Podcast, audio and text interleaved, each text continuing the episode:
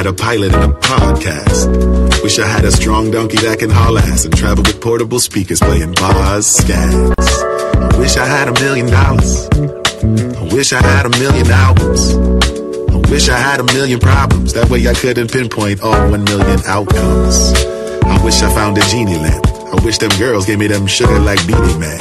Yeah. I wish I was a comedian. Late night sitcom syndicated on TV land. I wish this well had water in it. These kids are stealing all my pennies. Focused on my wealth. You can help me wish, but I would rather wish for help. It's like, it's like, I wish, I wish that every time we love and it feels just like this. Like this. I wish, I wish that every time we do it, it feels just like this. Like this. I wish, I wish that every time we love and it feels just like this. Like this. Hey. It feels just like this. It feels Wish I had a time machine. Wish I had a better rhyming scheme. Wish that I could speak to giants after climbing up a green stalk that grew from a lima bean. I wish that I could spread my wings. I wish that I had seven limbs. Yeah, that way I'd hold on to everything and laugh when I hear people wishing for the better things.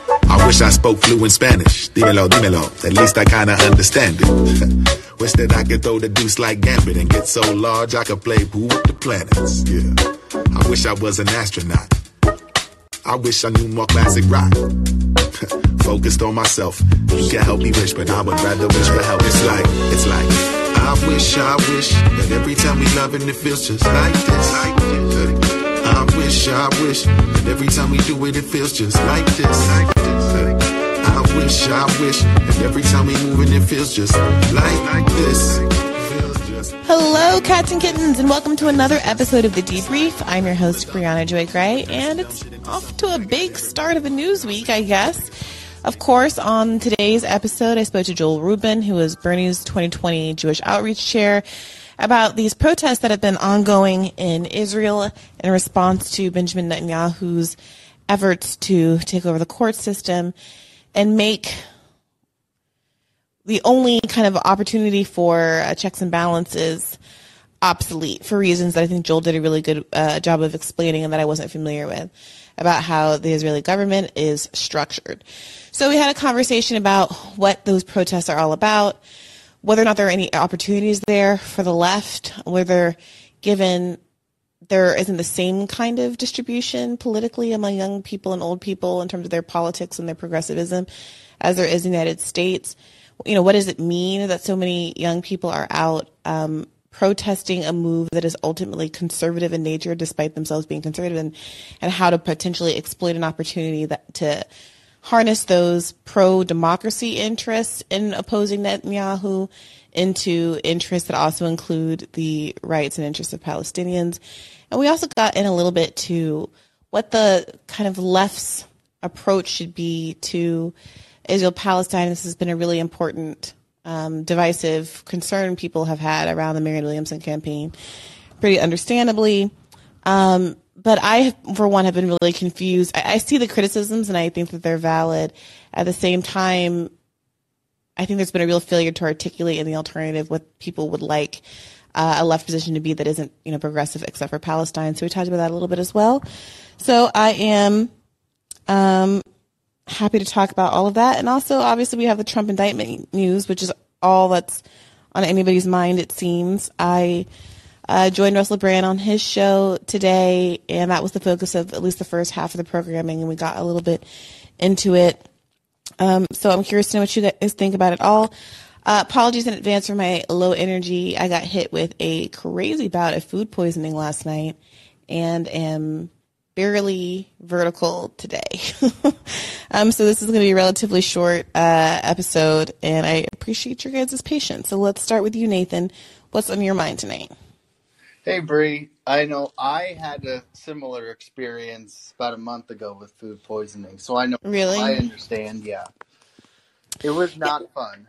I, I feel like I grew up overseas. I have eaten a lot of things in a lot of places and never, ever, ever got food poisoning until it was almost exactly a year ago. I got it after a trip to Boston. Hmm. and I was laid low. Like I thought I was not going to be able to make my flight home. And I was so disappointed in myself because I thought I was made of sterner stuff. And I thought I had an iron stomach. I had never had this experience before. And now having it happen again within a year is really bumming me out. But I'm going to try not to um, make a human biological response to food into a weird ego thing. I thought I was above food poisoning. I'm working on it. Uh, are you are you well recovered, Nathan? What do you think caused Yeah. yours? I have no idea. Um, there was probably a couple things, but that's the first time I'd had it also, and I was Mm. like, "How is this happening?" It's like, and yeah, it was not fun. But anyways, the the last time I kind of did a primer as well, so this time I think I'll do the same thing. Did you hear? Um, have you ever heard the term stochastic terrorism? Mm-hmm. Yeah. That's So that's. the hmm go ahead. Yeah, so this is something that I want to ask your question, ask you about because you're a lawyer and so is Glenn Greenwald, and he did a clip on his show about this, and he did, in my mind, a pretty good deconstruction of this stochastic terrorism. And essentially, what his argument was is that stochastic terrorism is not a concept that's worth considering because someone cannot be held legally accountable or you know or much less accountable in any direct kind of way you know like a direct link between someone's speech and someone's actions if there is no call to action and i would agree with him because the really powerful example he gave about stochastic terrorism or you could say like indirect inspiration of terrorism just in case someone doesn't know what we're talking about is that he gave the example of a lot of pro trans activists who were calling what was happening in Florida and other red states with their laws a genocide. And then, very conveniently, I'm not saying they're connected, but very conveniently for a certain demographic, they have the Nashville shooter that happens a couple weeks ago. It's almost like they're going to get, it's almost like stochastic terrorism is a double edged sword. Do you see what I'm laying down? I mean, I see what you're saying. And so, first, I would say that I don't think it's entirely about what people are legally culpable for. I think that sometimes these conversations are only divisive because folks force them into a legal context where obviously, yeah, like the your, the legal standard for what constitutes incite, incitement that would get you on the hook for causing somebody else's murder is incredibly high. And so I don't, you know, that's why they've come up with a new term.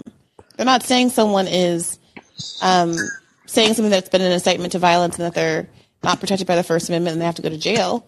They're saying stochastic terrorism because they're saying you're asking the question whether certain kinds of rhetoric ultimately informs the choices of folks to go and do bad things. Now, mm-hmm. of course, it's true that people can draw inspiration from all sorts of stuff as they choose to do do bad things or things that the original speaker might not even agree with, right? Mm-hmm. And that doesn't necessarily mean they're responsible, certainly not legally responsible. But I think it's it's perfectly fair. I, like I'm sorry, like sometimes I think they were all like not asking in common sense. If I went online and told someone to kill themselves, like you're you're being annoying in my mentions, fuck off and die. If I said that to someone and the next day they committed suicide, I'm not saying it's my fault. I'm sure they had a lot of other stuff going on in their life because the average person gets told to fuck off and die on the internet every day and doesn't kill themselves. But would I feel bad? Yes. Mm-hmm. I'm a human being, and like the, I would feel bad because I would wonder if some part of what I said contributed to pushing them over the edge to do it. That doesn't make me responsible. It doesn't make me legally responsible. It doesn't make me entirely morally responsible. But I feel bad because I have ethics and morals, and I understand that there there was something wrong about my behavior. Now that's uh, like I, I think that it's case by case basis, right? Like I I do think that it's perfectly fine. Like I like look hyperbolic language is the norm when people are trying to get um, support of their causes. And I also don't know that I necessarily think the, the volume and nature of the anti-trans legislation that's coming down the pike does not to me it does not seem unwarranted to use words like genocide. Not not that a genocide has occurred, but when you look at some certain parallels between how people are talking about trans folks and how uh, folks that are talking about Jewish people in the lead up to the Holocaust. It's it's it's very disturbing. It hasn't happened yet, and who knows what ha- is going to happen. But it's very disturbing, and people drawing those kinds of parallels and warning folks about how it's not going to stop at trans people, or they start start Right. talking about the kids, and then it broadens to all this other stuff, and now suddenly you can't wear pants in Tennessee if you're a woman. Like it, it gets to be like it is. It is clearly a slippery slope. We don't have to anticipate it being a slippery slope. We're seeing an escalation in rhetoric and legal consequences right now. Mm-hmm. And that, would've- and I think that some trans activists saying that that's happening does not make them responsible for a random person ch- choosing to shoot up innocent folks at a random school, or not. It wasn't random to them, but random to the trans movement or whatever. Yeah, I would agree with everything you said, but it seems to me that what you're saying would naturally lead to just be calling it irresponsible use of language, or uh, or um, or immoral speech, as opposed to calling it terrorism. Because if you call something terrorism, then you unlock this whole this whole Pandora's box of things that you don't really want to open up, or at least I would think that any person on the left or the center or anyone who's generally anti-authoritarian wouldn't want to open up the, the T-word box. language is applied selectively to make the points that people want to make. When white people do things that are terrorist in America, I mean, we all have all seen the meme. What even gets counted as terrorism has always been very has has been narrowly constrained, even when it's very um, traditional acts of terrorism, right? We don't call. I mean, e- even the idea that we have the words like hate crime versus like terrorism. I mean, like what is what what is terrorism? The idea that you're doing things to coerce, you know, to, to target a population so that they're basically frightened into not acting or not being someplace or not practicing what they believe or, or, or things like that, right? The whole point is you're trying to strike fear into a population to get a desired outcome. And what, mm-hmm. oops, sorry. What is a hate crime other than doing the exact same thing, targeting a group that's been historically marginalized for that same outcome. So that you know, one might even ask, why do we why don't we call that terrorism? Why do why do we typically not call what the KKK does terrorism? Why don't we call when the four little girls were bombed in that church bombing terrorism? Like we don't Right. you know and so like I, I guess i'm i'm resisting the idea if someone has has decided to come up with this term which i personally don't use i, I whatever but if someone has decided to come up with the cur- term uh, stochastic terrorism i can barely even say it Stochastic to terrorism. stochastic terrorism to try to make the import the significance of a certain kind of in this case legal targeting of a specific group more visceral for folks who are talking about it like that's a, I think that's a perfectly fine choice. And they're going to have to deal with the fact that they might be in the end up in a semantic fight about whether or not that term is useful or not, instead of talking about the underlying issue. But that is a that is like a communications issue that everyone has to figure out. Like, do, do can they win? Are people pushing back against the term because they're mad that it's effective? Or you know, who, like who like who cares? Like I, I- don't think that anybody can credibly say that folks saying like trans you know trans people are under attack. You know, no one's saying if someone said trans rights are under attack by six year old kids at an elementary school, go shoot them. I would say that's ridiculous and wrong. But I'm sorry, like the jump to trans people are under attack to somebody having a com- completely untargeted act of violence is wild. Also, I don't know if we learned more about that shooting. I, I haven't really followed it since the last time I was on Rising on Thursday. I've been like not paying attention to the news, which is my right and privilege on the weekends. but it seems like the shooter felt a personal issue with their school. No, Potentially, I also heard reports that they had gone to a different school and that they had gone to that other school, which could mean that they were targeting the school because they knew it was a Christian day school, or they just targeted a school that they thought would have laxer security. It's hard to say at this point. Well, we'll see what happens. But with a lot of these school shooters, it's like they had a shitty time in high school, and so they go and they shoot their high school. Right. They felt bullied. They had a shitty time, and there's a lot of things that can make you have a shitty time in high school. And one of those things can be being a trans person at a, tr- a Christian school that doesn't respect your right to be trans. But that I don't see how that's different in character. Like if I'm bullied at high school because I'm a nerd, if I'm bullied in high school because I'm like um, neurodivergent, you know, a little different than the other kids, you know, is it is it oh God, we gotta we gotta not ever talk about um, people on the spectrum because if we talk about the issues that people on the spectrum face, then it justifies them shooting up a high school. Like it's ridiculous. Right. I know when I was, I have a, I don't know if this is a unique experience or not, but I had a really diverse group of friends. Well, not so much racially because the town that I went to high school in was over 95% white, but as far as the I, other identities, they were diverse, you know, male, female, and all that stuff. But the point is that there were people in there who everyone knew were devout Catholics or some something else like that, and there were also people in the friend group who were bisexual or lesbian or, or transgender or something like that, and everyone just got along because we just had this understanding that you treat someone with respect and dignity regardless of how you feel about any beliefs or choices that they have made and and and and and, and you just don't use authoritarian means or use violent means. That's what I was that that's what I learned anyway. I don't know how common that is, but I feel like that approach would really help a lot of people on both sides or on every side because there's more than two sides. Just starting from the first instance, treating people with respect and dignity.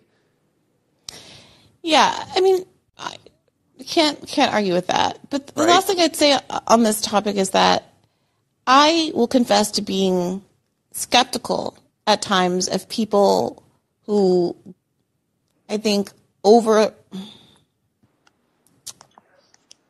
how should I put this? Yeah. When there have been, let's say, revolutions or slave uprisings, let's take the Haitian Revolution, and there have been those moments where the oppressor class has been met with violence. The American Revolution. I mean, there's any mm-hmm. number. We, from the perspective of history and victory, will say things like, "Oh yeah, like no one's like." If if some you know British person's family got killed in the context of the American Revolution, you know, no one's sitting here saying the, you know, no one's writing the history book saying Americans were evil, brutalistic, and wrong to fight for their freedom because uh, you know, a kid got killed in the context of it. Like this is, you know, but you do notice sometimes when people talk about the Haitian Revolution, they'll be like, oh, but they killed all the white people. And that was so wrong. It's like, okay, well, they were literally being enslaved and their kids didn't have any semblance of freedom mm-hmm. for generations. But like, what is, what is the focus here? And I think that sometimes what ends up happening is, I, I'm, I'm, I guess I'm saying I'm reluctant to completely buy into this idea that like all violence is bad and we have to be, like it's, what, what, we will make political efforts to do things nonviolently as much as possible. And then in the response, we're being treated violently, whether it's in the context like slavery and Haitian Revolution or whatever, or whether it's you know the diseases of despair that people are suffering from, the eight, the life expectancy gap between affluent men and poor men in America, which is like a 15 year gap, mass incarceration, all of the ways that violence, you know, is heaped upon the American public every single day. And people will be like, well, no, don't fight back. And I think it's a really delicate line because the whole point is that we're trying to do revolutionary things without being violent. violent. And then we do property violence and that's called violence. And eventually you get to this point where it's like, I think the question is going to be deciding ethically what the line is as opposed to saying that there is no line. Because I do think that when you say there is no line, you're get, you're you're allowing other people to do violence on you with impunity, and you're buying into this characterization that the violence is one sided. You know, mm-hmm. George Floyd gets killed, a police station is burned down, and those things are treated equivalently. A, a life in a building. Mm-hmm. And I don't know. I, I I see where some of this rhetoric is going. Um, and I and like this. Well, I'll criticize one six if you criticize Antifa. Like, mm, I, I I, think that sometimes the, the everyone thinks that it's okay when it's their cause. That's just the reality of it. Like everything's a lot of stuff is okay when it's their cause and it seems to be targeted to to a, an agenda that is aligned with them. And I am reluctant sometimes to give up the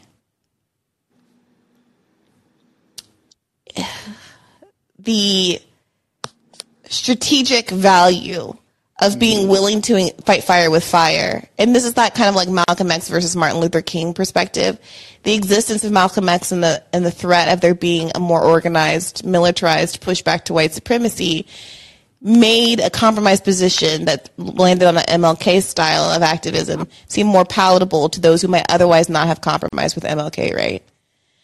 So Yeah, this is maybe a little too far far uh, afield, but like, yeah, that's part of why I'm reluctant to give it. Like, if, if there's a rhetorical battle being fought over what is terrorism, you know, and what is violence, I, I understand that there's this like this weird wishy-washiness of words where we're like black bodies and black and violence against the body and like this weird kind of academic way of talking about violence. But if we're, we're literally in a world where hundreds of anti-trans laws have been passed in this year alone, and it's like April or been been put forward if not passed. And like, if someone wants to call that stochastic terrorism, yeah, like I, I'm not going to die on that hill. I might not choose to use that word because I don't want to get in a semantic battle, but like there are people who are actually doing terrorism and I'm not going to get, I don't know, I'm not going to get caught up in like left punching over that. Me personally. Yeah, I'd say we don't really have enough time to kind of flesh all that out here. I would just give a really quick example of the French protest. You, we, we saw the videos of them, uh, of firefighters fighting with police officers, who, the fi- firefighters who were supporting the everyday working people of, of France.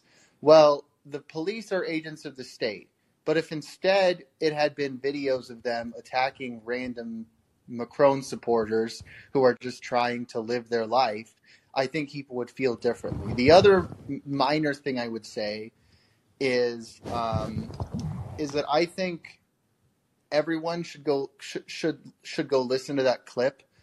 Uh, I I I think it's on YouTube, but it might not be. As far as I know, it's it is though on Rumble of Glenn Greenwald giving his detailed monologue about his problem with the term stochastic terrorism, and I think a lot of people would find it very persuasive. I mean, he is a constitutional lawyer, so it's a, maybe a little bit more uh, credible coming from him. But yeah, that's that's probably the most we can get to in this episode. I'm guessing. Yeah, well, feel free to drop the link to that in the chat, Nathan. And I thanks will for calling when I have in. some time. I'm sorry? I will when I have some time. Okay, cool beans. All right, take care. Keep the faith. Yeah, you too. Bye bye. T, what's on your mind tonight?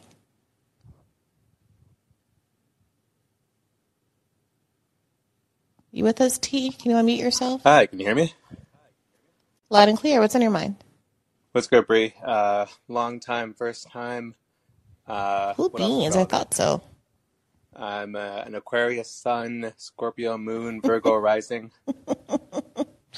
Okay. Oof. What's your relationship like? Life like T? I got out of a long-term relationship of a year and a half ago um, with uh, cancer. It did not work, uh, although we really tried to make it work for a long time.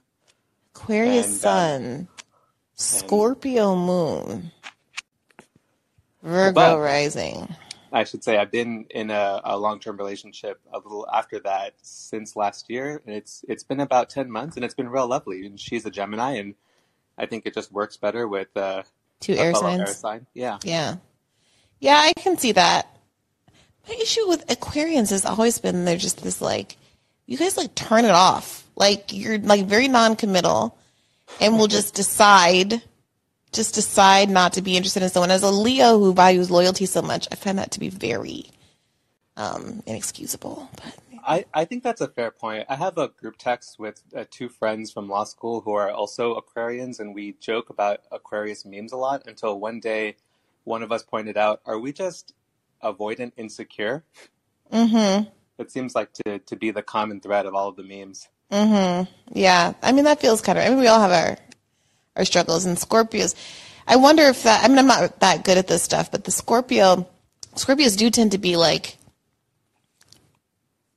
I mean, they'll get into some, some dramatic, mutually dependent, uh, relationship situations. And there'll be like a tether there that is not entirely always for the best, but I wonder if that is that counterbalances the what can be a kind of a flakiness of Aquarius. Anyway, let me stop this before everyone gets really mad at me. We're talking about astrology too much. What is on your mind substantively tonight, my Aquarian friend? Um, I had two um, uh, guest recommendations that should really start as questions because even though I said long time, first time, I'm not an all time first time, so I don't know everybody you've spoken to. Sure. Um, so, have you ever talked to Maurice Mitchell? He's the current national director of the Working Families Party. I haven't. Uh, did you see his? Do you know who he is? Or Of course. Of have, course. have you seen his recent article in Forge magazine um, titled "Building Resilient Organizations"? I have not. Um, I thought it was really dope. It's about uh, a, a lot of the, I think, sort of problems we experience in the milieu of the left generally, but he applies them to organizational sustainability and takes on a number of of what he calls sort of definitional issues and diagnoses them and provides solutions. So some things include um, what he characterizes as, um, for example, the left's preoccupation with a culture of resistance and uh, resistance to institutionalized power. Say more about that. So I, I heard him speak at a panel at a conference recently on, on organizing on the left, and he said a whole bunch of profound things about this where the, the crowd, you know how in like left spaces or in movement spaces, people do the thing where it sounds like they're enjoying food where they say, mm, yeah. Mm-hmm. so that was like the entire audience the entire time he was speaking. Um, and he, he talked about how the, the left has a really um, well developed ability to you know pose the contradiction in his words or you know uh, pose the question but not answer the question we don't have the power to um, resolve the contradiction so even though the left can do a great job identifying the problem or revealing the contradictions of police brutality that contradiction is ultimately resolved by those in power with body cameras and tasers Hmm. Um. So, like, I, I'm happy to I'm happy to talk to Maurice. I think it could be an interesting conversation.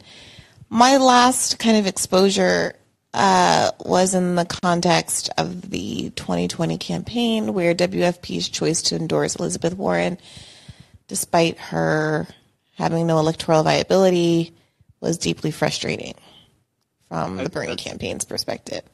And I remember in particular an interview that he gave um, on one of the cable shows where when he was asked, in which he was asked about the endorsement process. And if I recall correctly, maybe someone in the chat can jog my memory. There was something that happened where it wasn't like a the, like an internal direct vote because that would have put it for Bernie. It was a kind of an undemocratic decision making. That felt like part and parcel of the whole bullshit that was happening um, with the Warren campaign. And how everybody just it, it felt it started at a certain point to feel like a like an op. And I would have liked to have seen, like in the interview, it felt like he knew better and was mm. struggling to articulate a rationale for why WFP was doing what it was doing. And I almost felt sympathetic for him because he was like a deer caught in the headlights and clearly struggling with an irrational choice that had been made. But ultimately, it was his responsibility. It was his choice to go on TV and like stand by that decision. sure So I would be interested to talk to him for a lot of different reasons. But I will confess that that is my um, lingering frustration. I, I appreciate that that's your approach. I mean, I, I given what he wrote about in this article and the way he was talking at the conference, I mean, I, I didn't know he had, had worked or with that, that WFP at the time had endorsed Warren, but you know, now I'd be curious to see how he practices those those politics or at least his ideology. yeah. But thank you for the recommendation. I will, I think that could be a good discussion, frankly, now that I think about it. Can I make one more um, Yeah, absolutely. question slash recommendation? Are you familiar with Jane McAlevey? Yeah, she's been on. Um, I want to say it's probably like two years ago now, and I have uh, been writing to her periodically, almost every time a union something something goes down. Yeah, yeah. I reach out about her coming back on, and there have been scheduling conflicts and other things, and she hasn't been able to make it back on. But Gotcha. I continue to reach out, and I would love would love to have her semi regularly. Uh, well, me too. Yeah, I, I thought of you um, when I saw her her book um, about mass organizing in, in unions or mass participation in unions, um, because you've talked a bit about how, or at least you've suggested that some of the challenges on, on the institutionalized labor movement side might be due to corruption or abuse of power or to, to undue hierarchy. Hmm. Yeah, I'd I'd love to have her back on, and you should um, go back and listen to that old episode in the interim if you are interested, because I think it was a good one. Okay, thank you. I appreciate that. Thank you, T. Thanks for calling in. Keep the faith. You too. Bide, not Biden. What's on your mind this evening? Hey, what's going on? Um, not too much, actually. Uh, a couple of things I wanted to kind of float by you, but um, first of all, congratulations on uh, single-handedly saving the campaign of Marianne Williamson. Stop. What do you mean? What do you She's mean? up in the polls now. She's now made it to double digits in the polls. She's at ten Oh, percent. wow. So, um, your your continued uh, engagement with all who come at you for uh, your unwavering support of Marianne Williamson, I'm sure uh, is. Wait, wait a minute. Wait a minute. Wait a minute. Wait a minute. Wait a minute. I like. I I I I personally adore Marianne Williamson. I personally would choose to vote for her in a primary. But I want to be really clear. I haven't actually endorsed or supported Marianne Williamson in any way. That's the irony of it. Like, I think it logically it makes sense to obviously vote for the most progressive candidate in a Democratic primary. That's you have no it's a democratic primary you can vote for only democratic candidates and then if you want to vote green you can have that opportunity in the general election that's the argument i've been making this entire time and that's i don't know if you're being tongue-in-cheek by it but like I, at no point have i been like give money to marianne support like i think that the i, I push back against what i think are unfair criticisms of marianne right. but I, I've hardly been a booster. Like that's what's so fucked up about this scenario. Like you can't say a single true thing about the person. If I said Marianne has a cute blazer on today, people would uh, accuse me of secretly working for her campaign. No, okay. Well, I am being tongue in cheek, but only halfway, right? Like I'm I'm definitely being tongue in cheek. I know you haven't like come out and endorsed her. You don't even talk about her that much. It's just that a lot of the times on the call in, people end up having things to say about it. And sometimes uh the things that they say don't make much sense. But I do think that from having all of those conversations, at least, uh, you've changed. You've probably changed the minds of Marianne Williamson just from making the, I guess, the argument as to why it makes sense for her to be running at all versus what's the point of having an uncontested primary. Um, Mhm. but that, you know, like that being said, I also think that if Marianne Williamson was wearing a cute blazer, we would all acknowledge that. um, because she could definitely she's she knows how to wear a blazer. Um, she's also got like it's interesting because I am seeing an appeal that I didn't see with Bernie with Marianne. Um, not as much personally, but that crowd of people who were in that Oprah block is real. Uh, I did not realize she had celebrity really outside of her Mhm. political runs. Uh, just because I'm, you know, I'm Not her demographic. yeah, you know, I think uh, I'm sure it's there's some really great stuff in there, uh, and I have been known to dabble in some, you know, Dao De Ching and some fun, you know, some let's let's get a little weird up in here, uh, and that's kind of the vibe I think she's supposed to have. It's I don't I don't know like a self help kind of vibe, but yeah, I haven't read any of her stuff. Uh, I mean, I haven't either, and I need to um, rectify that. But I, I think that there's a way that people characterize her as a self-help guru in an effort to minimize her. I think that you know there are other kind of uh, uh, spiritualists or philosophers that are, I got to say it, male that don't get characterized in in that same way. It's not like she's writing books that are like 10 ways to love the Aquarian in your life. You know, Right. How, uh, you know what what what to expect when you're expecting. It's like her books aren't that like Yeah. traditional self help fa- fare. So If she had written Like- um, 10 Ways to Love the Aquarian in Your Life, would you have read it? um, no, there's no loving Aquarians. you said what? I said no, there's no loving Aquarians. LOL. Sorry. Yeah, yeah. yeah I, I wasn't appreciating the Aquarian, the anti-Aquarian uh, slander there. Uh, when when I do think it's uh it's more of Leo's, uh, you know, just really thinking a whole lot about themselves that they don't even notice when the Aquarius is drifting away into the Okay. wind. Back Well, they can the- drift all the way away, and the Leo will rebound as they do Yeah. because they love themselves. So, Yeah. Um, but yeah, I, I think I, I, I have been surprised over time. I think I, I don't know if I said this last time on the chat, but I was at my grandmother's who like, you know, I, I, my grandmother's like a, a hippie. I don't know. She, I, there are, there, she's not like a, a news following, you know, person. Um, and I mentioned casually Marianne Williamson, and she perked right up and was like, "Oh, I love Marianne." I was like, "How that on earth do you even know who that is?" And she points over to her bookshelf, and there's like four Marianne Williamson books over there, and she's like, "You haven't read these? Take one." Eh, Like, and I've I've been out with Marianne and had like wait waitresses and you know cooking staff and stuff come out and like be like, "Oh, my mom loved your books," or "I loved your books." Like, it- it's been actually surprising to me because I'm I also was not familiar with her from that milieu at all. And so I do think that there is a part of the country that she can reach. Like regret, regrettably though, that part of the country like that watches the view and like maybe could be facilitated by kind of women's facing networks. Those networks have been so antagonistic to Marianne that the natural simpatico, you know, hasn't really emerged. So like I, I did see that ten that poll that had her at ten percent, which is incredible. I saw another poll today that had her down at two percent, but frankly in a cluster with a bunch of other people who were taken much more seriously, who were also around one or two percent or three percent, including Amy Klobuchar. We all know that, that if Amy Klobuchar had run, everyone would be taking that would be taking her campaign very seriously, and she'd probably get another New York Times endorsement. LOL. Yeah, but I think I do think that is probably starting to die down. Like the degree to which, uh, sort of, uh, I guess, mainstream media or whatever you want to call it has a monopoly on candidates and on who they want to endorse, and also on on trust and even audience capture.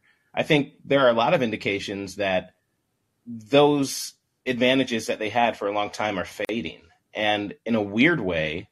Um, you know, in the post Trump era, people are maybe this is anecdotal, but I, well, it is anecdotal, but I find that people are a lot more willing to uh, criticize the media, criticize mainstream narratives, to not believe in uh, just everything that they're hearing on TV. So I think with a candidate like Marianne Williamson, who already has like an established uh, audience or an established, you know, she has a reputation that precedes her candidacy, even if I'm not familiar with it. Uh, you know, maybe that's a, a little more of an X factor than I thought it would be originally. So, Yeah, I think her biggest problem is getting in front of people so they know she exists and that she's even running. And also this ridiculous, pernicious 2016 era bullshit of, oh, I like her. Oh, I like him, but I don't, you know, he's not going to win. So, like, that just, it makes me so insane because it's so fucking illogical and, and self, um, um, like, uh, self creating, like self, it creates its own reality. Self fulfilling. Sorry, that's the word I'm looking for. yeah, self fulfilling. Yeah. Well, look, I mean, to. I don't think it's a mistake that people. I, I guess I'll put it this way. I get frustrated at people for thinking that, but I don't think it's a mistake that there's this constant sense of powerlessness or inevitability. Uh, the sense of, you know, it's inevitable that my contributions or our actions or anything will not change an outcome. Uh, I don't. I, I think that's kind of been sort of uh, developed and and pushed upon us over time. Um, I think it's more of a result of like propaganda and uh, isolation and a, a general sense of hopelessness. But I'm not even talking about like non-voters who don't participate because they're not they're used to not having a candidate that you know speaks to them or whatever. I'm talking about reliable Democratic Party voters who are definitely going to vote, who will say, "Oh, I I prefer Marianne," or like they said, "I preferred Bernie to Hillary," but will fully having articulated that preference go and pull the lever for Hillary or Biden because reasons. There's like literally zero reason. Like if, if you thought if you really liked Bernie or Marianne but thought that they couldn't beat the Republican nominee, I would argue about you with that about that with you. But at least that is like a reason. That's like a that's like a strategic position. But what people were saying back in 2016 wasn't like, oh, I don't think that Bernie was going to beat Trump. And there were many, many polls that demonstrated that Bernie had a better chance of beating Trump than Hillary Clinton. So that was just like a, a logical argument. It was this weird nothing argument. This triggering, insane, like nothing argument that like, it's just not practical. Well, why? Well, it's just not. Okay, but why? why yeah, I like Bernie, but like, you know, he's not to win. Why not? Why do you think that? And I can feel that happening with Marianne, especially with these leftists who all love Bernie and who just like and and again, I would understand if there was someone else in the race. If we were having a conversation about which leftist candidate to vote for, yeah, obviously. But I checked and it's still just Biden and Marianne. So like it's, it's, it's to me it's like ridiculous to even talk about it. It really merits no conversation. As as long as it's Biden and Marianne, I don't have to know a thing about Marianne. Marianne can be, you know, strangling chickens in her backyard, you know, and and and you know, I don't know, doing some horrible other, I don't know, immoral thing. And she's still miles better than Biden and it's a Democratic primary, and I would vote for Marianne.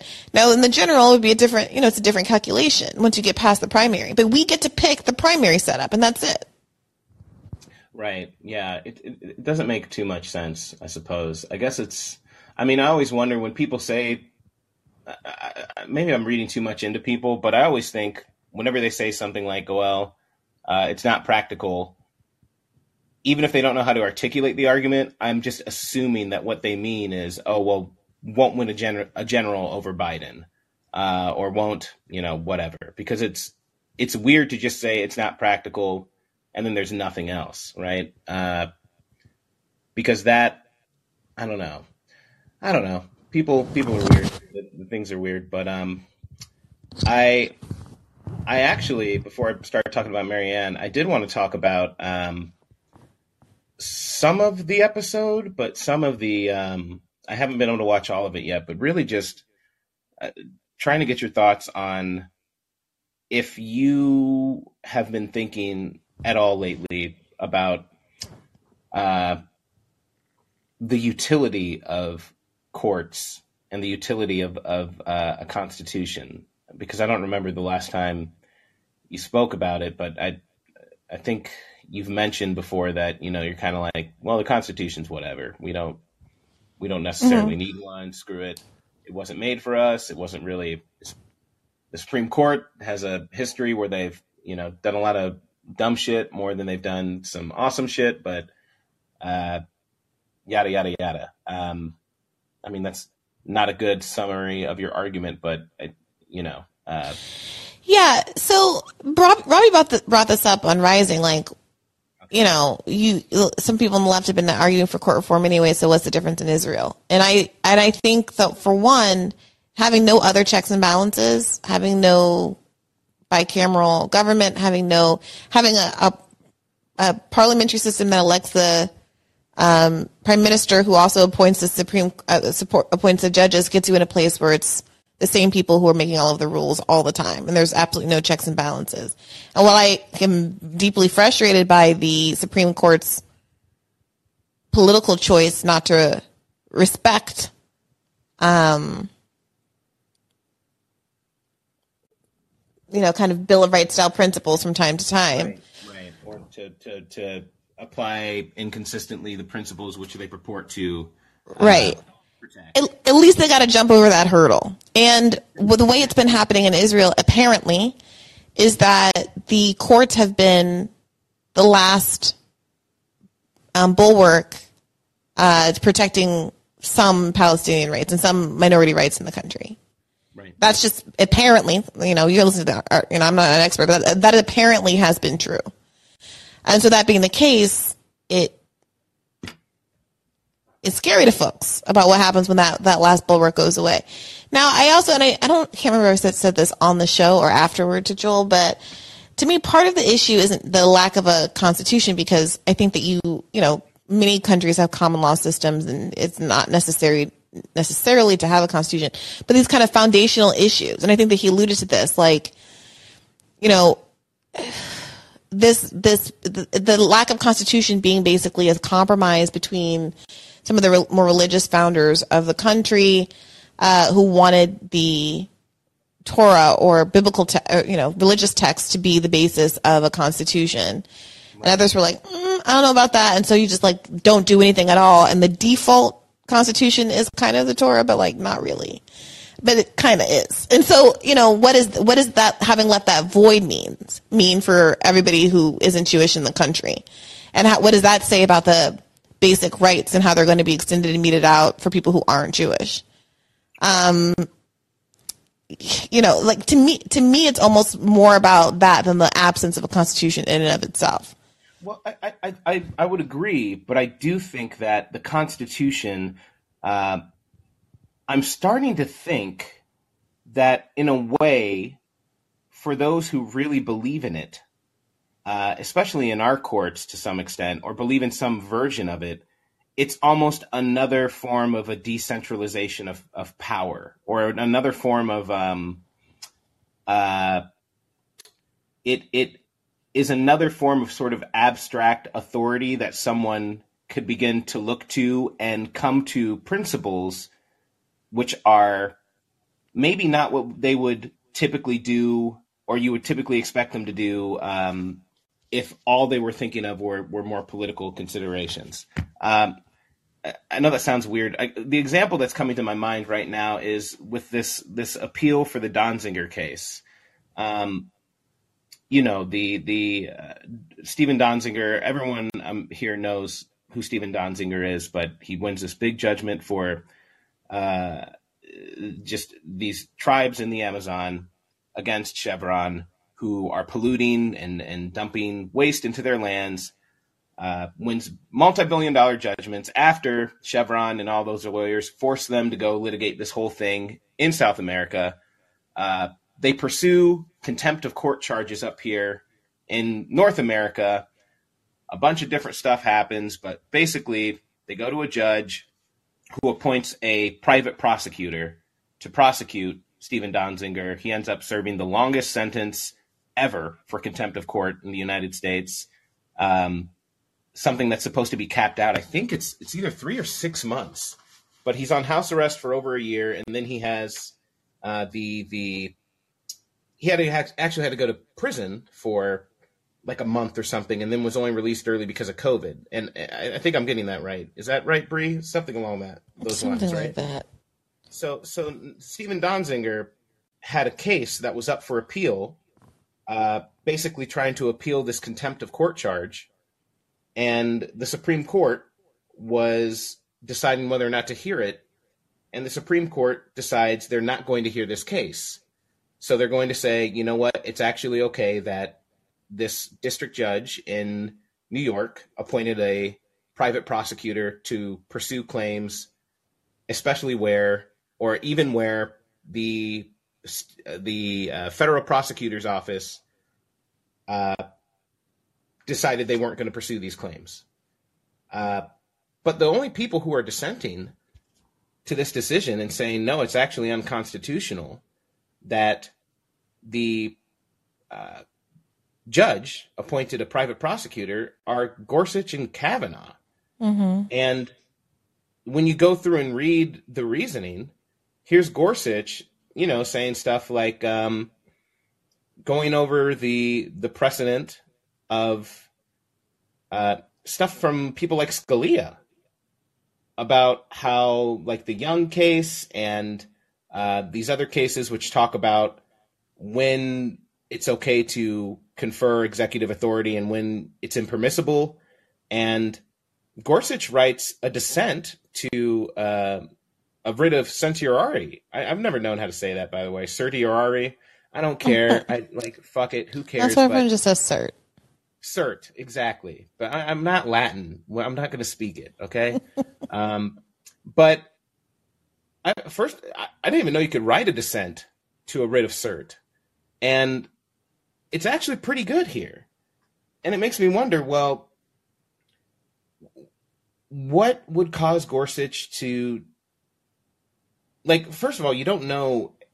Like sometimes these people surprise you with some of the shit they do. I'm not saying that makes everything else that they've done okay or that this means the system is good or it's working or it's functioning but i find the idea of someone being able to write a dissent and come to it from like a weird principled place where if they are actually trying to be principled towards some kind of abstract document, it sort of creates one more layer of something that they at least have to justify to themselves that they hold important.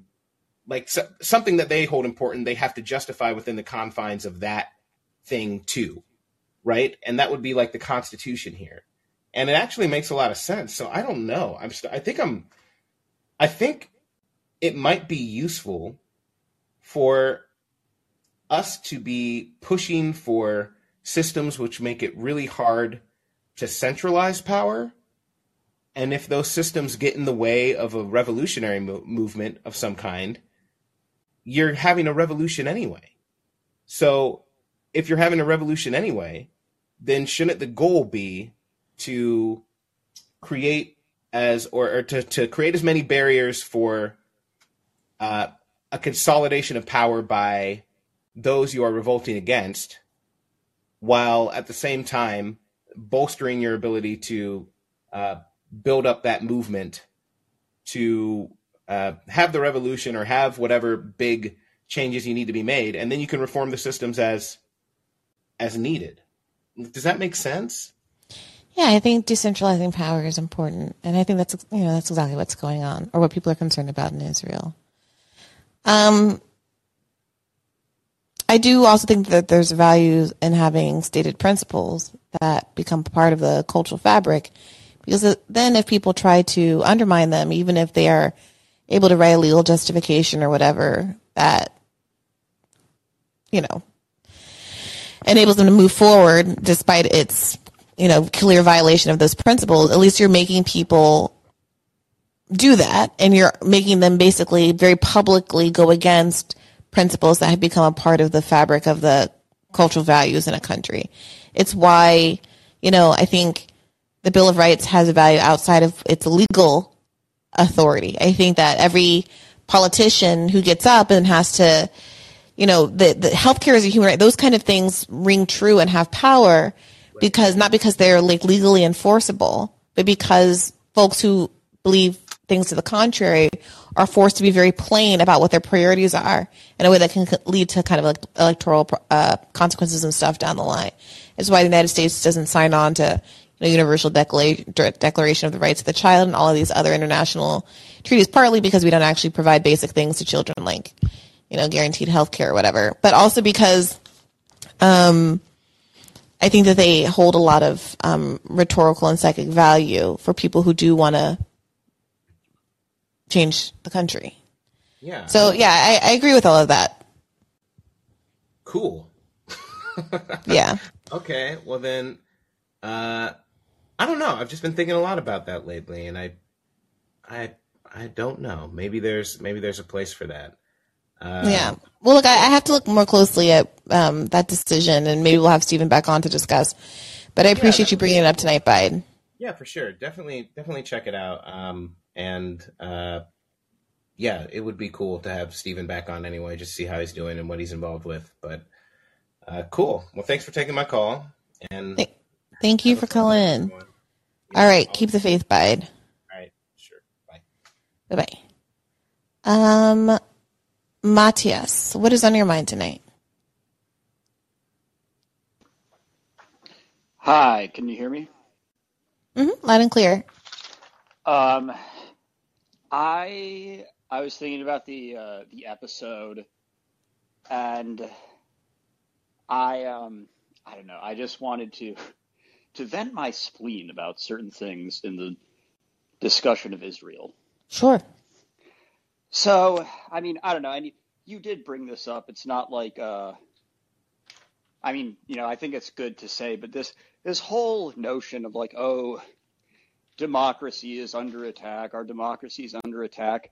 It's like for for half the population, for less than half the population, right?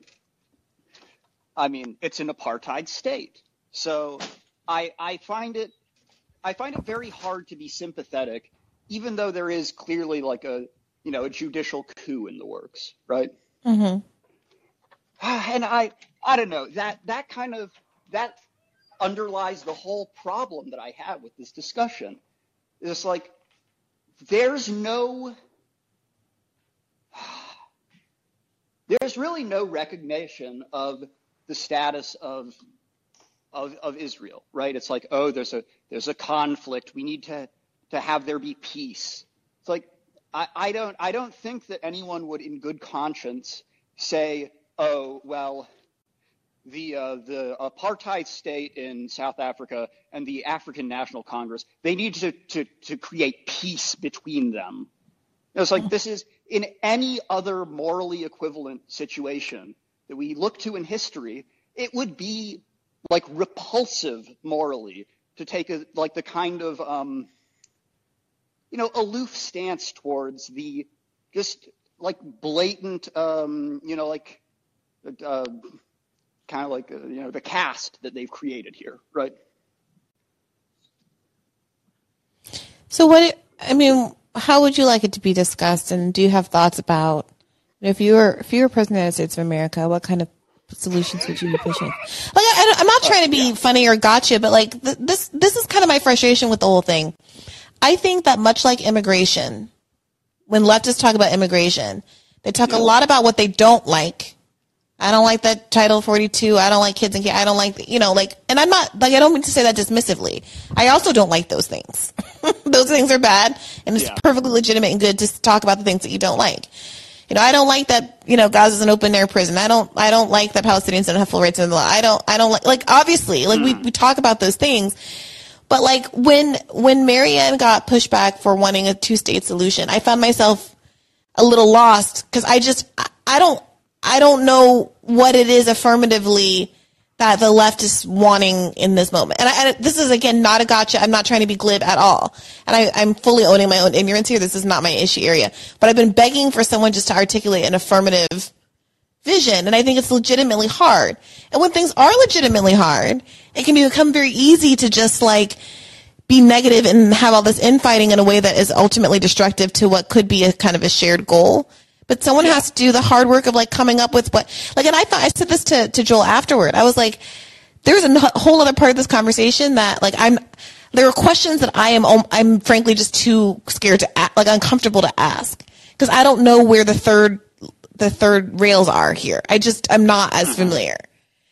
And, and I think that does a, a disservice to the left and people who are solution oriented and wanting to engage if even in our own kind of spaces, there's like a prickliness or like a, t- you know, a touchiness about offering like what is it okay, what is okay to even such I, I don't I don't know. So like yeah. you you tell me like what what's on your mind and how would you like for these conversations to go differently?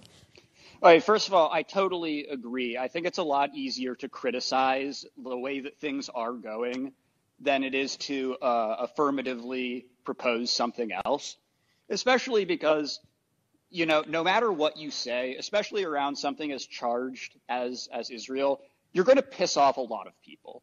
I mean, you know, if I could personally snap my fingers and like create a um, you know, a solution to their their their whole situation right there, I I would want it to be a single state where everyone is granted equal rights and representation, right? I think that you know, the likelihood of that seems pretty fucking slim because the, I, I, the, the reality is that a lot of the Israeli population doesn't really seem to want to to do anything about their um, their relationship with the Palestinians, right? Like, uh, again, something I take issue with, but I think it's it's not incorrect to characterize the relationship as like this trauma relationship. I think I think that that is again a little bit, um, you know, putting oh it's both sidesy a little bit, but you know they they think that they're at war, right? And I I don't know. It's it is almost the kind of situation where I um, I, mean, I think that the only thing America can do is put like hard conditions on its aid and stop giving them fucking weapons to you know to keep doing what they're doing. Because uh, I mean, I suppose there there are people that would say, "Oh, well, America's in or Israel is an American colony." A Freudian slip there, but uh, you know, I we we can't actually just say, oh, you you need to reorganize your government. Uh, I think that the the conditioning of aid is the only like really immediately practical way to address it. I mean, I, I don't know. I mean, that- I, I'm not an expert either, so. No, no, no. I, I guess my question is, I mean, I think that that it seems like a necessary starting point, but does that get you the kind of more final solutions that you're we're wanting here? I mean, America stops giving Israel aid, and they're like, "Are they? Oh yeah, Jk, we're going to do you know full rights for everybody living here and free. Palestine." You know, so Yeah, I, I guess yeah. I and again, again, I'm not trying to put you on the spot. I see people in the chat saying neoliberal tears. Neoliberal tears is not in the Callin queue.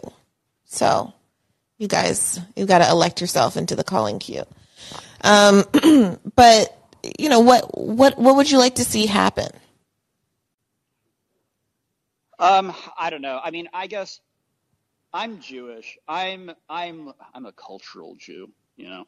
Um, so I I personally, I suppose this is like in the most solipsistic way.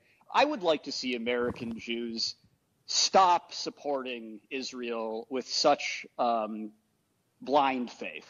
You know, I think that it is it is disgraceful and it is disgusting. And you know, when I hear my dad, you know, his parents were kicked out of Austria, or well, you know, they fled Austria. Um, and his, you know, his family that um, his relatives settled in San Francisco. He and like his parents went to Mexico.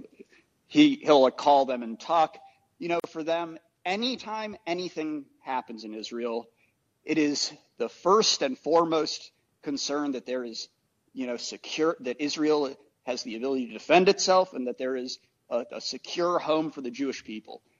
It bugs the hell out of me, and it's like these are these are in quotes like liberal people on any other subject, but they start to, you know, they start to sound like fucking Netanyahu being like, uh, well, King David, 3,000 years ago, declared Jerusalem the capital of. It's like, you are living in fantasy land. This is fantasy land. Nowhere else in the world do people make make such political claims. Nowhere. So I don't know. I guess this is perhaps this is like a uh, just being very annoyed at uh, at other Jews, where it's like, my God, how could you be like this? But I don't know. I that is that is a lot of my my feeling around it comes to like, my God, how can you be like this?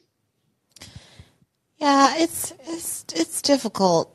I, I I said this to Marianne. I don't know if I've said this on the show or not. I can't remember where I've said anything at this point. I have a great deal of empathy for the idea of wanting one's own state that is foundationally invested, like the, that's whose purpose is, is protecting the identity that has come under such persecution. Like mm-hmm. as a black person, I certainly can relate to, shall we say, the the exhaustion of feeling like my own home country has historically been so hostile to me that it would be nice not to have to deal and to just have little black America somewhere where I wouldn't have to deal. But that has never been the posture. I mean, apart from these little frolics and detours like Liberia, much of that, by the way, was about trying to get black people to go somewhere else, less than like a sincere desire in them to have a Yeah. place of their own, and you know the horrible things that were done to Liberians and all of that. You know, it's not great. But uh, you know, that has never like the the the idea has never been that to be safe one must necessarily have one's own country. And generally speaking that's not the posture we've taken about min- minority rights in this country or anywhere else in the world. And i am i hear people i hear you know someone like marianne articulate why that is so important. And I have both an emotional um, sympathy for it. And also because of that emotional sympathy and because of having some, you know, empathy, you know, some ability to relate, you know, a real kind of rejection of it, I gotta say, because it isn't my own, my own community's posture to things. And maybe, you know, there's an argument it should be, but like, what is the natural consequence of that way of thinking? What kind of balkanization do we do across the whole globe? You know, Right, is there a black right. state? Is there a trans state? Is there a, like what? Where does it end? Because you know, I, I just I philosophically I really struggle with that idea, even if emotionally I empathize with it. Do you know, you know what I'm saying? No, I I know very very well what you're saying because you know my dad, his family was communist. He went to live on a kibbutz for a little while. I mean, it was mm-hmm. very disillusioning to him. He always he tells me very frequently, well, not very frequently, but about uh, you know how there's like the field and the person whose job it was to tend the field essentially hid in the middle of the of the grains, the taller grains, a section where he was growing watermelons to sell for himself. It's like, okay, ha ha ha. It's not working the way you think it is. But, you know, his because of his background, he does have that more uh, like em- empathetically, you know, oriented. Like he he he strongly identified, or like at least used to, with the need for that to exist. And you know, I was listening to an interview with Norm Finkelstein mm-hmm. yesterday. Mm-hmm. He he also, you know, same generation. I really empathize with where they're coming from. You know, it's like you have something so so trauma, traumatic happen and you know, you you you have you have this kind of reaction, but I I do agree. It's like this can't be the answer because it, it, you just end up with. I mean, I, you know, a different kind of um, ethno state. Mm-hmm. You know, and that's mm-hmm. that's the real that's the real perversity of you know the, the the state of Israel, in my opinion, is that it you know goes from being what in many ways is a very natural reaction to a horrific you know genocide to in many ways recreating the exact fucking mentality of fascism. Yeah. Yeah. Uh, yeah. So I, I mean I don't know. It's not and I, I guess this is this does kind of fall back into like you said the whole like oh just the the negative critique without offering a a positive alternative. But I do I do I do agree with with your point that it's like if you choose this route as the solution to difference you're going to end up with like a bunch of little um, very very self-interested states that mm-hmm. you know will have very little problem doing nasty things to other people. You know, the, the populations that they have chosen to um, exclude from the social contract, mm-hmm. whatever whatever the basis of that may be. Mm-hmm. And race, that that's I think that framing there about the social contract is so important as we're to go back to Bai's question about the the relevance of a constitution having an explicit social contract that includes everyone. We all know we're American and our declarations of independence and all of that. It's all bullshit. Nobody acted on it. Yeah. But it's there. It was always hanging there. All men created equal. It was always just hanging there, embarrassing yeah, yeah. until we acted on it. You know, and I think there's something to that. I think there's something to that statement of ideals, a, a, a public social contract, because abolitionists use that. People fighting for rights use that um, because you know there was this obvious gap between stated ideals and reality that folks could ex- exploit, and I think there might be some benefit in Israel to have have something similar. Say out loud, you know, having to say out loud what you really mean. You know, one one section of the population is more equal than another. It's not great. yeah, yeah.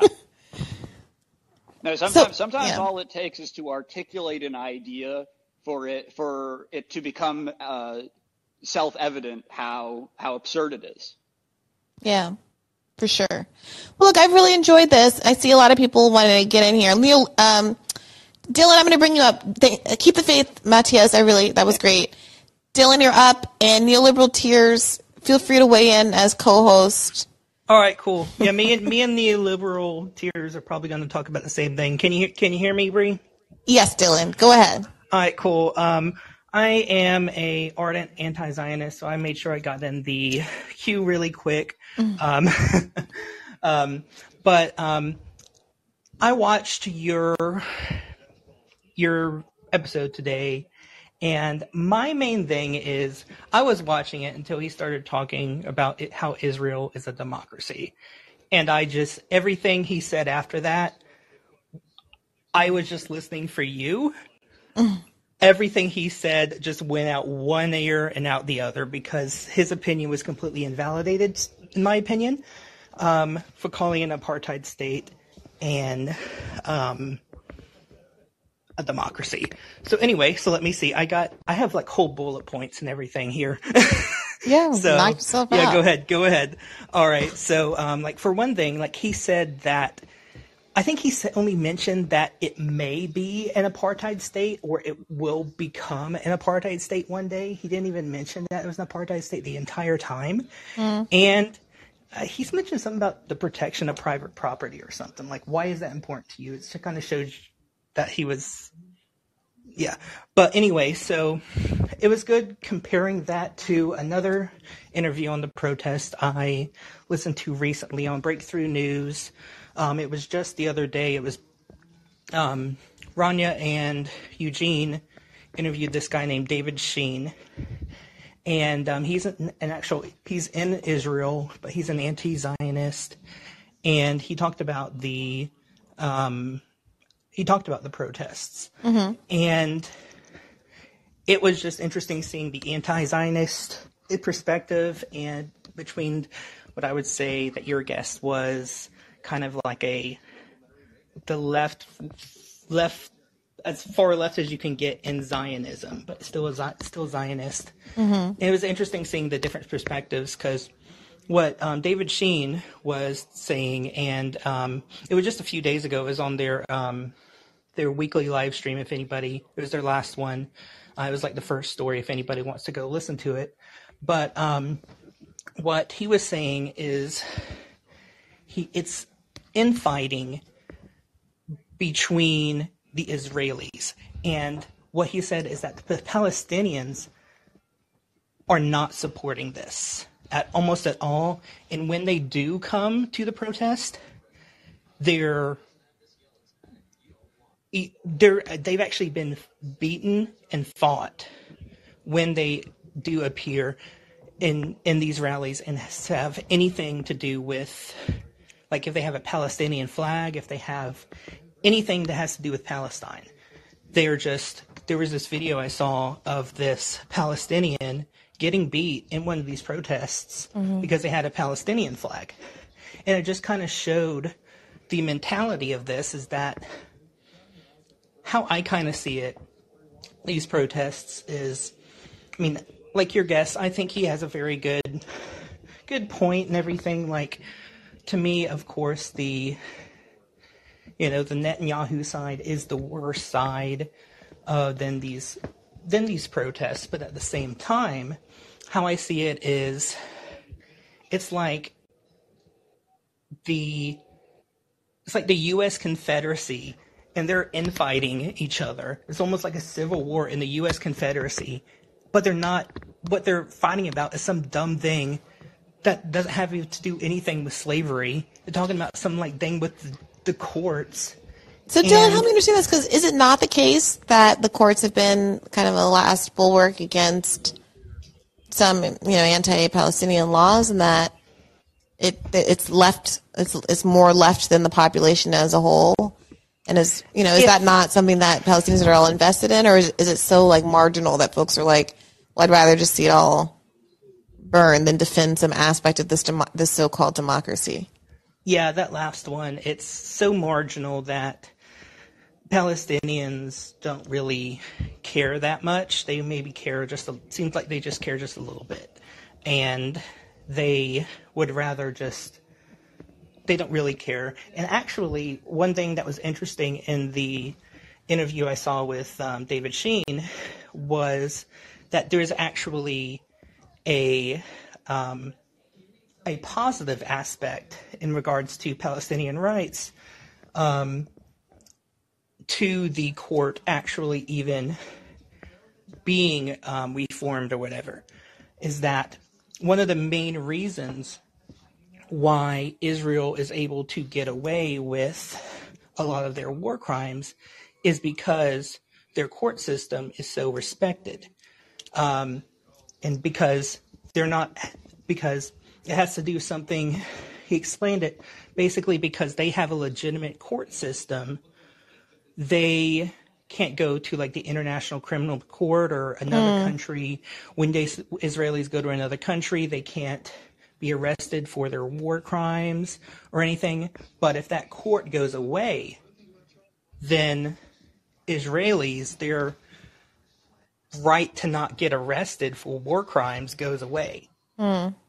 So that's kind of a yeah, the the court does do some good with Palestinian rights, but at the same time, it's also protecting Israelis from being arrested for war crimes when they leave overseas, um, and just and just in general. So that's that's that's one thing. But yeah, that's kind of how that's kind of how I see it, and um, I'm yeah.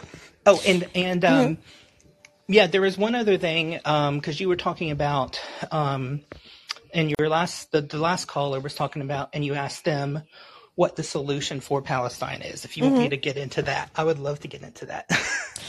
Yeah, okay. I, I want you to hold that thought. Let's get neoliberal in thing. here, and then maybe we'll, not yeah, maybe, no, definitely, we'll going. circle I back kept, to that. I kept going. Okay. Yeah. But Neil, do, are you going to co-sign what Dylan has said, or do you have anything else to add to that aspect of it? Hey besties. Um, what am I asked to Hey. sign? Excuse me, this is a trap. Um, is this the Mossad? I did. What I didn't say I anything signing? bad. Don't worry. Oh no, Dylan, you were wonderful. Um, I too would love to get into. I'm gonna get into the one-state solution because you know who I'm gonna bring up? Edward Said, um, longtime hero of mine, a prolific writer who wrote in 1998. He wrote an op-ed for the New York Times, and it was called "The One-State Solution." Um, and the idea behind it is so straightforward. Oh my God, you're not going to believe it. Um, but Bria, I feel like you are already, I don't need to Israel explain to you. I feel like you've, I mean, all of your radars about Palestine and apartheid on rising, um, Trojan horse, horsing Bill Maher. I feel like you know, you know way more than I think you give yourself credit for. Um, and I thought, um, yeah, so I think that's the solution. Another little fun fact that I wanted to throw out there about the court system and all of that is that corporations in Israel have really taken an issue with the getting rid of the Supreme Court stuff and you know allowing Parliament to overturn them because corporations love stability. And having a Supreme Court is sort of like a, a, check for them as well. And and having sort of um, a simple majority in Congress be able to overturn any precedent, that's bad for their bottom line um, because it, it can the Parliament can. I mean, Israel had like he said. Um, like Joel said, um, like f- five elections in five years. So, so it's kind of a mess. Um, but you know, um, I, I- so I, I, I don't know. I, from speaking to my sister, I feel like there's more potential to radicalize the, the Zionists than ever because their rights have been taken away and threatened. Um, has Well, that's, been, that's what's so interesting to me. So I, I'm like I'm hearing I'm hearing what Dylan's saying about how you know the interests of the Israelis that are protesting this like crisis of democracy, as it were, are not the interests of Palestinians who feel like there isn't a democracy to begin with. And like I, I get get that. At the same time, it does feel like an and tell me if I'm wrong, like an opportunity yes. to capitalize on that. Uh, um, you brought this up with Joel. Like Netanyahu was um, like proposing also discrimination in businesses against LGBTQ people. He's gonna he's that's part of the reforms that he's proposing is discrimination uh, uh, legalizing discrimination if you're gay basically. That's like another concession that he gave to the far right. Um, and guess who that's radicalizing? All of the secular Jews that live in Israel who are very queer. Um, and that's, you know, and is it sad that it's come to that? Sure. That, that you need to basically be threatened with your own rights to care about others. But when I talked to my sister, who was also protesting out there in Tel Aviv, like she considered herself like right wing, right? Like I know, very cringe. And um, but this is the first time where like I, I mean I brought it up to her. I was like, isn't it kind of hypocritical that you guys are like um, talking about democracy and yada yada and like Palestinians live under martial law, like and have been for decades? And and she was the first time in my life like she actually said like yeah. Like you know people are fed up in Israel like the, the things aren't going well even for them. Like the zionists uh liberal jews and they've been there they the secular jews never got along with um the orthodox ultra-fascist right that's another thing i would throw out there. there there's been beef um and now the beef is uh ex- mu- m- m- multiplying the mishigas yeah That should have been the that should have been the episode title. Yeah. Okay, Dylan, what do you what do you think about that? Yeah, no, no, no. I, I completely, I, I haven't really heard that perspective, so that's kind of interesting. I mean, you know, still, I don't think. I feel like at the same time, um, I feel like liberation for Palestine is not going to come from their occupiers, which are Israelis, regardless of how, you know, awakened they are, regardless of anything. It's going to come either from the Palestinians themselves or outside pressure. So I think while it's good that some Pal- um, some some Israelis are being woken up to the reality of Israel, um, I still do not think it's going to mean a lot when it comes to the liberation of Palestine because I mean, you've got to think what is what what do Palestinians want? Palestinians, because this this goes to what I was what I was going to say about how the, about the um, the solution for Palestine, um, like what ne- neoliberal tears said um, with the Edward Said thing, which I kind of think is I haven't looked that specifically up. It might be what I'm thinking. I don't know if it's from Edward Said or not, but basically a one Palestinian state and regardless of how awoken these Israelis are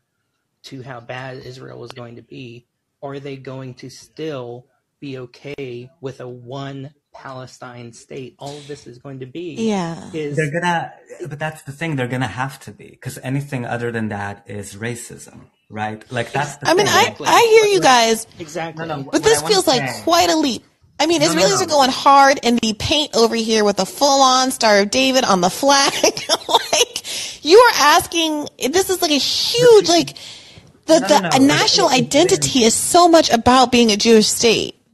Yeah, but How do you get but to a place- saying by Jewish But they- state is Oh, look, I know you don't have to argue with me about it. Like it sounds. No, no, no. A Jewish state means that you want to maintain Jewish majority, right? You want to Mm-hmm. deny voting rights to the majority, because that's the thing about the one state that uh, Jewish Americans, frankly, not even Jewish Israelis, those are the ones that have gotten the most pushback from, because Mm-hmm. they want their own Jewish state that they can visit on vacations in the summers. Okay, Mm-hmm. but I, when I explained it to my sister, that yeah, it just means that a Palestinian would have the same voting rights that you do. And Mm-hmm. guess what that means? That means that Israel, like, because there are more, by the numbers, there are 8 million Palestinians and uh, almost in total and close to 8 million Jewish people. The Jew, the, they're afraid of no longer having political majority. Mm-hmm. But that has to be okay because if you're f- engineering a majority in the Knesset or in parliament, a Jewish majority, you're gonna, guess how you do that? By ethnic cleansing, by Mm-hmm. importing Jewish people from Brooklyn, like Jake Tapper, who can move there tomorrow, while Rashida's family can never go back. They're, she's forbidden from going back. Did Jake Tapper really move to Israel? No, but he could. Because if you can prove that you're Jewish, you could move there mm-hmm. tomorrow and you would get paid for it. That's mm-hmm. what. That's why. That's my beef against the the the two state solution mm-hmm. needing to be having a Jewish state. Which, by the way, if we're going to give Israel a Jewish state, they're going to have Jerusalem. They're going to have all of the religious sites, and Palestinians will have to be ethnically cleansed from where they live today. That's that's that's basically saying. I want to have a religious supremacist ethno state, like Dylan was saying, and that's not okay. Because Yeah, people how are do you they only, understand how we only got- want. Oh, Yeah, go ahead. Yeah. Go ahead, Dylan. Sorry. they a, a two-state solution just means a, an apartheid state for half of the country. Right, That's all That's that what I was going to ask. Like, how do we get to a place where the, a two-state solution seemed to be like the normal, un, un, uncomplicated, not uncomplicated, but like, talking point. There are a million settlements already. They keep building them. And you know who builds them? Palestinian labor. They have to apply for a work permit and they get paid 50% from than a Jewish construction worker does. I mentioned it on Katie's call-in. They're building up the settlements that they'll never be able to live in because they're not Jewish. How fucked up is that? It's Like, extremely fucked up. I'm, Yeah. I'm, I'm- I'm tired of anybody saying, well, I'm just gonna go to Bibi and I'm gonna tell him, hey, watch it. Like, f- like, I'm sorry. Go, go F yourself if you really think that that's gonna change anything. And, you know, and I, I'll, the last thing I'll say, Brie, and I don't think you knew this, but the, the trip that Katie Porter took to meet Bibi Netanyahu and say, hey, what's going on? And they talked about gay people. They, mm-hmm. it was sponsored by J Street. They're, mm-hmm. Yep. Yeah. and and that, so I'm sorry. They, I've, I mean, I Joel, I thought he was so cool and like in the beginning because he was framing the protests in ways that sounded right to me.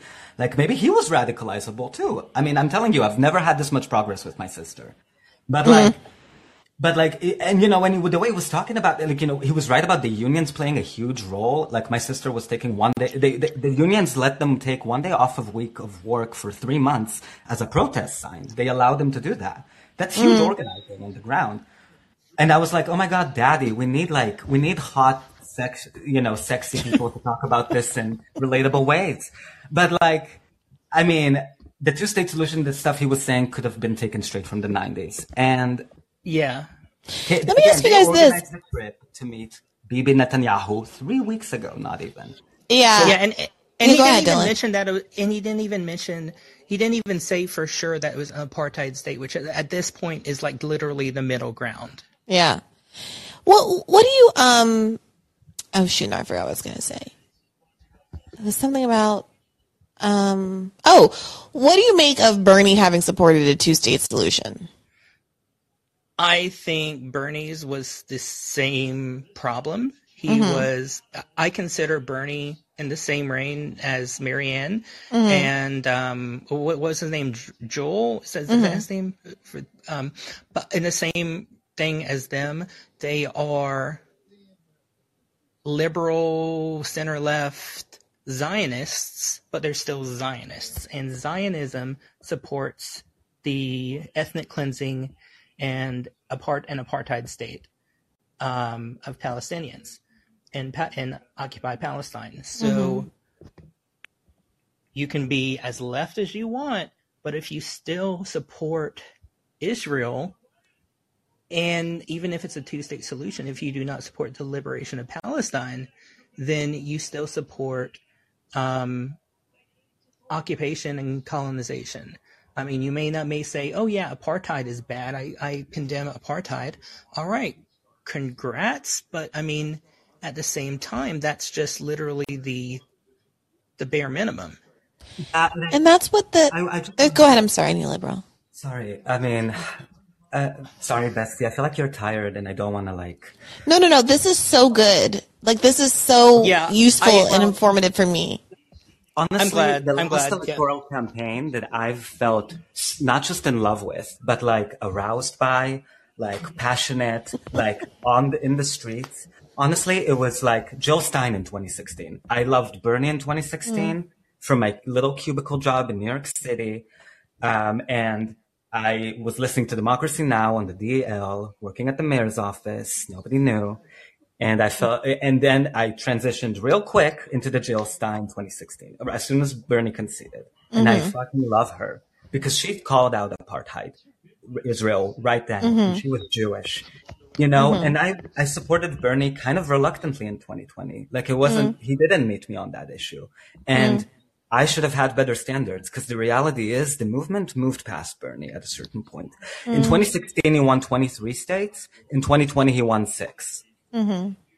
So I think, and, and there was another, I, I was going to tell you about this. There was another poll that just came out that talked about how the majority of Democratic voters for the first time are on the, are 48% supportive of Palestine as opposed to Israel, 38%. Well, let me ask you about a poll like that because th- Yeah. this is where I think um, does Israel have a right to exist? That like framing, that's where it starts to do a lot of work because I, I think if you drill down and let me know if you feel differently, what they're really saying. How does Ukraine have a right to exist? Like, why are you starting from that? o- Like, you're Right. starting off. Yeah, exactly. I think the, the subtext of it is like, should there be a Jewish state? Mm. You know what I mean? It's not like Yeah, I- Israel, a country that's called Israel, where everyone has equal rights under the law. I mean, like, I mean, I understand why people might not want to call it Israel and call it Palestine. like I, I'm not, you know, but Yeah. you know what they're really what the what it, it sidesteps. I think a conversation like the conversation about what it means to have A Jewish a, state. an ethno state. yeah. Right. Yeah, Because yeah, that's I- what it I- is. I know- That it's, Yeah. it's an ethno state. It's and it's Yeah. it's gonna have to happen by force. Like you don't get a Jewish majority, a religious. Are we calling for a Jewish state in New York? Like, are we gonna just like you know move all of the Muslims and the Christians and just like? Well, no, but of- Israel is our is our sixth borough, according to Hakeem Jeffries. Is for Israel love. I mean, oh my God, Hakeem just embarrasses me on a on a nightly basis. I don't understand. What Same. Also, I was told uh, my last trip home that I might be related to Hakeem Jeffries. Oh no. Guys, we need to. Okay, it's time to unsubscribe from. yeah. Get I'm canceled. cry about this. with My last Yeah, I was I'm not thrilled. some- Apparently, he has some Ohio roots, and there's some connection, but uh, we'll pretend that didn't happen. Can we honestly? Okay, okay. I mean, let's get over this. Maybe we can. Can we weaponize this in some ways? I mean, I'm, I'm going to work on it once I once I nail down the connection. I'm going to see if I can use this in any in any way. Thanks, Bill. Someone says we need Skip I- Gates. LOL, Maggie. But Um, yeah, so yeah. um, oh, oh, I was, I was just gonna answer, answer your question. Uh, Mm-hmm. neoliberal tears answered, so I thought I would answer, but I kind of have the same thing, same, same answer. Um, so kind of gonna repeat that, but just gonna expand on it. But Israel, if you i- saying Israel has a right to exist, just that framing, it just puts the framing way on the. It, it, it's almost basically it's like do jewish people have the the right to their own state they would if it meant not taking someone else's state taking someone else's land the whole see that's that's where it does it gets it changes the discussion mm-hmm. into about oh do jewish people have the right to a state does israel have the right to exist is colonization bad is occupation bad is taking away is ethnic cleansing bad Does Literally Palestine have a right to exist? does Palestine have the right to exist? Those those are the questions that should be asked. If you can have a state to yourself, if you if you want a place to be safe, that is completely fine. But you can't ethnically genocide. I mean, eth- well, same thing, but ethnically cleanse and colonize another people for you to do that. All you're doing is replacing your oppression with another person's oppression. Now you are the one being being the oppressor. Um, but yeah, that's that.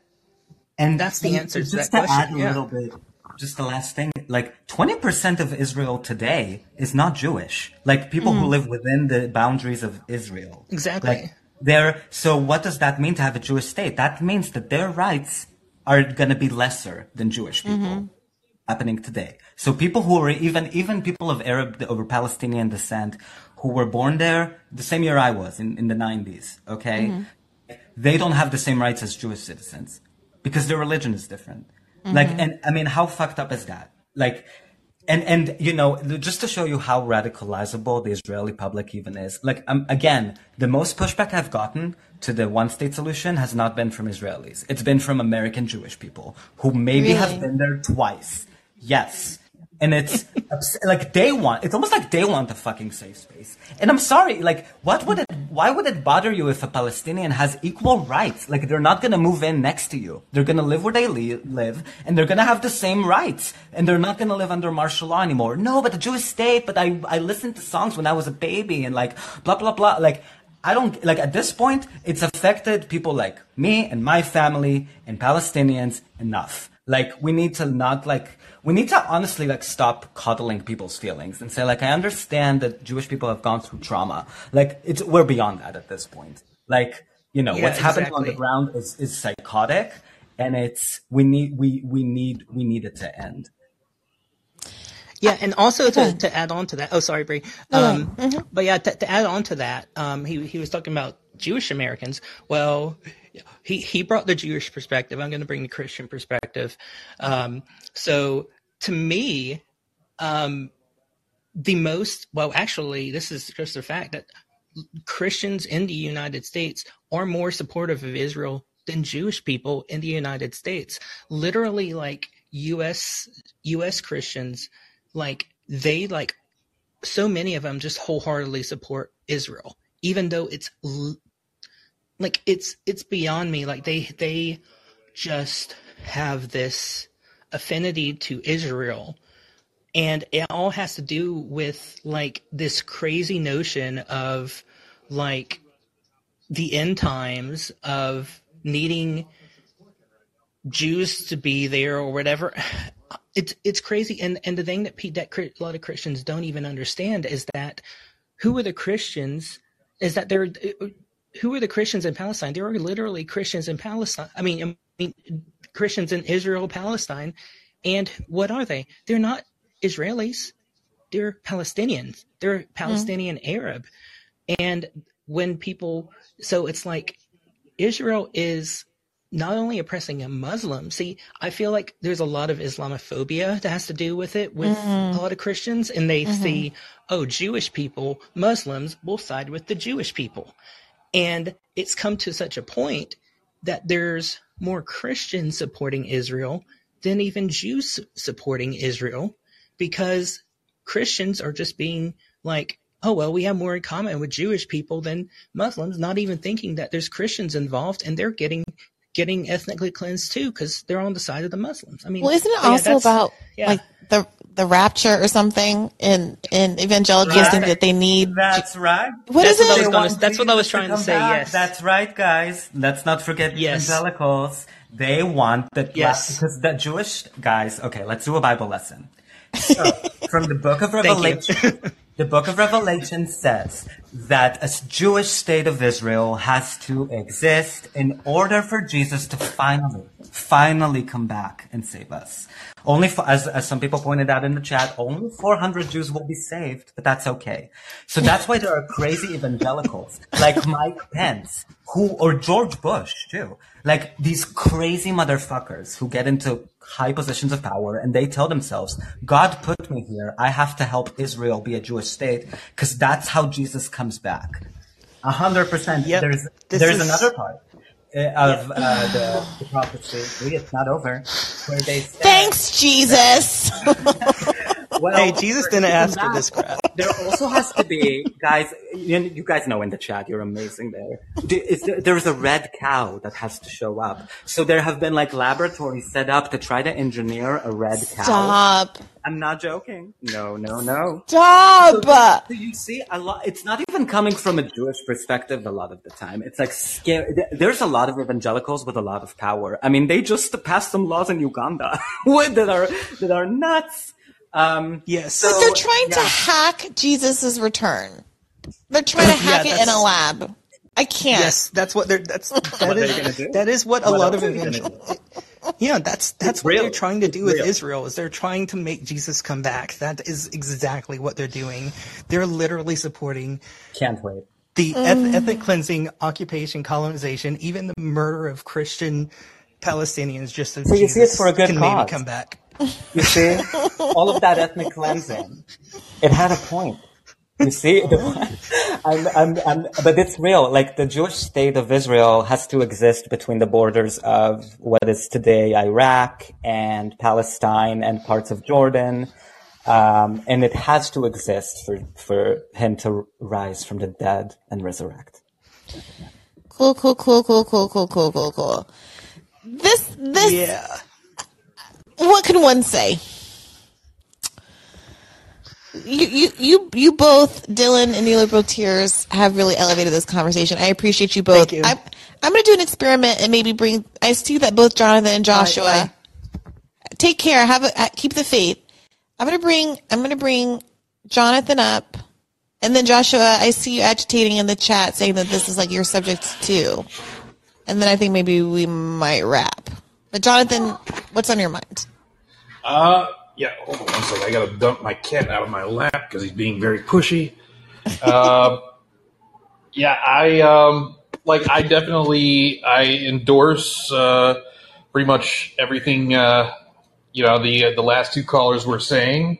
Uh, I remember back in the day um, when I was, uh, you know, one of the, when I was doing the AIPAC train campus advocate thing. Um, you know, I was basically uh, kicked out of of uh, my campus organization on orders from Washington D.C. Uh, for advocating, you know, things like, say, reaching out to international solidarity movement to have a dialogue and marginalize some of the extremists that seem to be taking over. And, you know, I like them because they send people out to the Palestinian territories to do projects like building houses and things like that. They put their money where their mouth is, and you can have a conversation with people like that about the real things. And that was always the thing that was missing from a lot of the American discourse on Israel and Palestine. Like they were having a conversation about some sort of theoretical, ideological, abstract thing that wasn't real and concrete to them. And that's one of the things. Like I remember, wish kind of wishing J Street had been around at that time. There was no J Street to run to until like a year after that happened to me. But uh, now looking back on it, and you know, looking at this guy, like he's kind of part of the same problem. Like they look like controlled opposition, and like they they haven't evolved at all in 20 years, and uh, or you know more like 18. But uh, in any case, like you know his knowledge of Israeli, uh, even recent history, politics, and culture is very very spotty.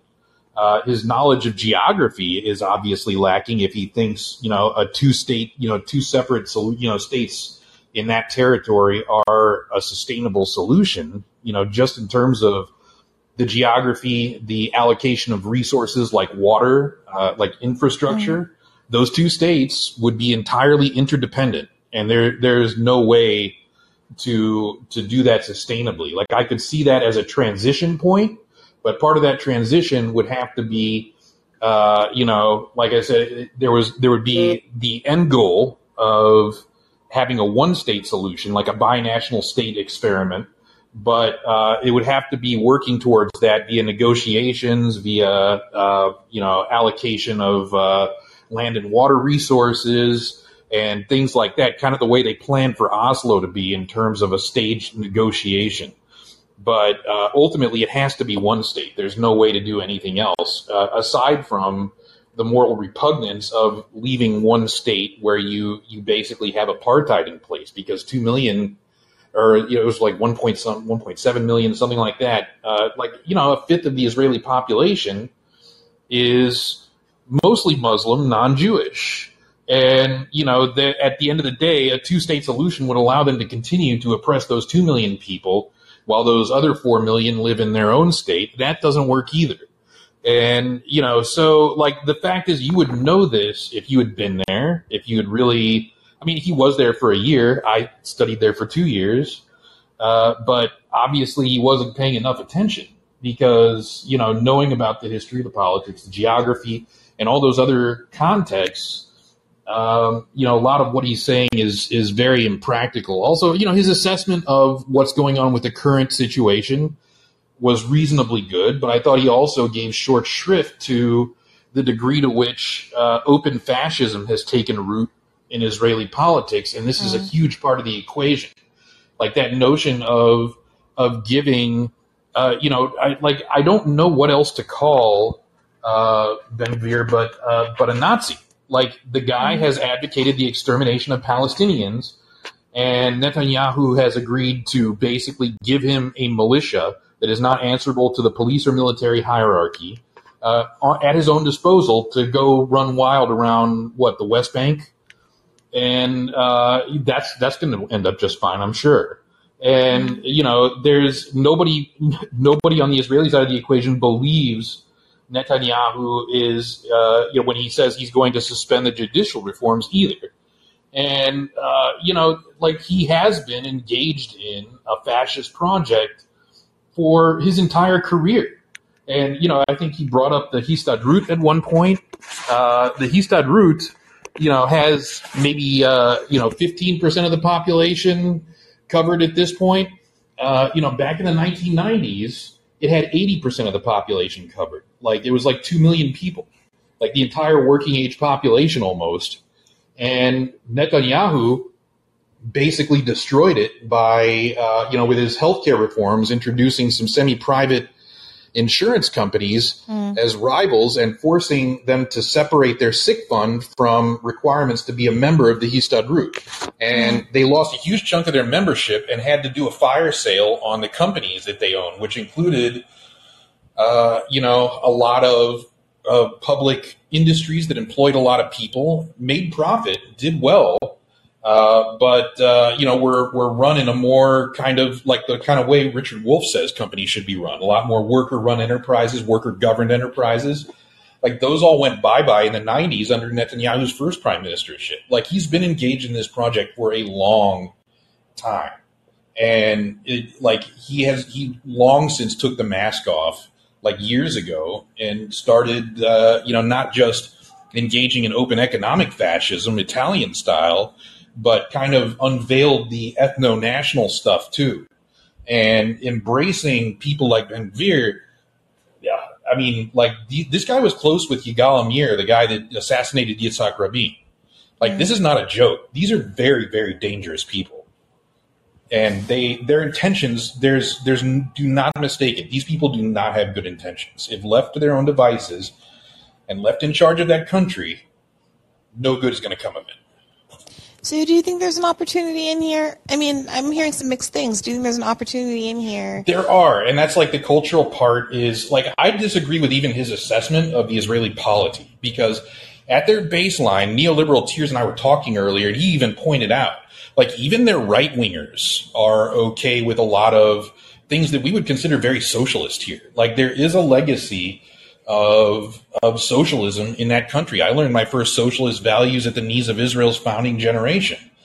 And the neoliberal project, you know, has been ongoing. Uh, it was abortive. It started later in Israel because Thatcherism failed miserably in the 80s and resulted in triple digit inflation. The reason why the Israeli money is called the new Israeli shekel is because the Likudniks ruined it in the 80s. Um, they would tell me that you would go to the store, you know, you check the price of a Frigidaire in the morning and you go to the store at, uh, on your lunch break and the price had changed. That's how bad it was. But, um, yeah, so like they, like Netanyahu really started that project in earnest when he was finance minister in the early 2000s and started uh, doing the slash and burn privatization and things like that. And it had the kinds of really profound, isolating, effects, the you know the the destruction of, of social cohesion that was present when I did my first stint there in Ben Gurion uh, University in 2000. Like there was a massive difference between then and when I went back to Hebrew U into the 2000, 2005 2006 Hurricane Katrina evacuation year uh, at Hebrew U. Like it was a whole different country. Like the change was alarming. It was dark. It was uh, it, just those kinds of changes have such a profound effect on the social fabric there. Uh, and you also started seeing a much lower voter turnout. So I do think there is a robust left in that country. I think a lot of them feel powerless, a lack of a sense of self efficacy, and a lot of them are staying home on election day. Like their turnouts used to be regularly 80, 85%, percent mm hmm and now they're lucky if they hit 50. Mm and it's been that way for 15 years at least. You guys are you guys are you know informing the shit out of me, and I just really appreciate it. I don't I don't know to tell you. I I'm really glad you called in today, Jonathan. I'm just glad I have that. You know, there's a lot of things rattling up on there. I never never thought they'd be any use to anybody, really. I mean, honestly, like I'm, I'm like really still just turning over and over in my head how uncritically so many people, including people like Bernie Sanders, are walking around presenting the two-state solution. I mean, as the most viable, like the good, the good option, like the what the reasonable people want. And I, I'm, I'm, I'm thinking about how frustrating it is that there isn't more pushback. And who would that pushback be coming from? And why is the conversation so stymied and in this kind of i don't know which one of you said this this weird kind of 90s place? It it is it is making me uncomfortable how informed and reasonable you lot sound and how different the conversation that we've had tonight here is from the one that you're most likely to get in the mainstream even with people like bernie. And you know that's that's something I found even frustrating in the early 2000s when I had less good politics, and that was one of the reasons I proposed having a dialogue with the international solidarity movement, which they started looking at me like I was mad and possibly dangerous. Like those were the people that sent Rachel Corrie over there, and you know they like it was it's it's a well known pro Palestinian organization, but they do put their money where their mouth is and they have an idea of what's going on there. And one of the frustrations that I had always had, having been to Ben Gurion University for that year first, and coming here and hearing the way Americans discuss that subject, there is a lack of understanding that a country like Israel or the Palestinian territories could have as complex and rich and um, and nuanced a social fabric and political fabric as the United States does. And, uh, you know, that there could be so much more to understand than these kind of simplistic melodramatic narratives and these reductionist stories that we tell about these things. And that's the kind of thing that's, that always seems to be missing from these conversations as they take place in the U.S. is the understanding of that kind of, of history and geography and you know the all the things that give any place its color and its character uh, are are relevant to that conversation. And that you need to understand these things to understand what would work and what wouldn't and why. Yeah. Yeah well look thank you thank you so much for calling in jonathan. I want to keep hearing from you guys. I don't have as much to contribute as as you lot do obviously Thank you again. I'm going to go. Oh, but you did. You did. You contributed the Russell Brand thing, and I'm looking forward to hearing you broadcast from the UK. Wait, are you in the UK? No, uh, I, you're going to be. in Oh, UK. you're saying that I should go to the thing? Yeah. Oh Well, yes, see- that's going to be a party. You know how you you know what I said after I got back from my France trip last year that I was never flying seven hours again in my life. I just can't take it. we'll, see, we'll see if I'll, I'll wrestle wrestle up. I was like I've done enough traveling in my life. I got COVID. I can't. I'm not getting. I'm never getting another long flight again for the rest of my life. But we'll Oh, see. well, Maybe Russell case- Brand can convince me. In any case, feel better, get plenty of fluids, and rest. Thank you. Will do. And to that end, I'm going to go to Omar very quickly, and then I'm going to come to Joshua very quickly, and we're going to be out of here by 10:15. I wasn't going to go to the gym, but a friend of mine from the campaign just sent me a photo. We have linked Apple Watches, and he was like, "You're lazy today," and I was like, "I had food poisoning," but now I'm feeling pressure to get up and actually try to close my rings. So that's why I'm going to get out of here. But Omar, what's on your mind tonight? Hey, Bree. Um, I was hoping to have uh, Jonathan or neoliberal tears to kind of check me on this, but um, the whole idea of terrorism, I think, has just jumped the shark. Um, I don't know if you know who Danny Danon is. Uh, I don't think so. yeah, he was the UN uh, ambassador for Israel. Uh, I don't know if he still is, but he was on Mehdi Hasan's uh, show when he was in Al Jazeera, and Mhm. he referred to Palestinians going to the ICC as diplomatic terrorism. I mean, like you just can't exactly like with a straight face. So like terrorism has just become a useless term. There's also the Homeland Security uh, document that I think uh, Glenn Greenwald covered uh, three, two, two, three years ago that uh, was all about uh, domestic violent extremists, and it also had like this really broad definition and didn't always involve violence. Uh, so basically, criminalizing activists uh, for animal rights, for environmental rights, uh, for all kinds of issues. So it, it's just become so fucking useless uh, a term because it obviously doesn't include state terrorism. Uh, because you know when you hmm have power, you have the privilege of wielding violence and ending people's lives. Um, but yeah, that that kind of leads me to uh, how that's connected to Israel, and uh, I I would love to hear Max Blumenthal talk about this. I remember this interview that he had done about uh, how terrorism became such a focus of foreign and domestic uh, policy, and that uh, Netanyahu was I think after the death of his brother, he was pushing for it to be a big focus, and I don't remember if it was like called the Jonathan Project or something like that, but he was behind this, uh, and and and and this whole like um, industry around this Islamophobic industry has kind of blossomed from from that from that seed that he planted. So it like I don't have as much hope about you know change coming from within um, I've never been to Israel, and I, I, with a name like Omar, I don't feel like going anyway.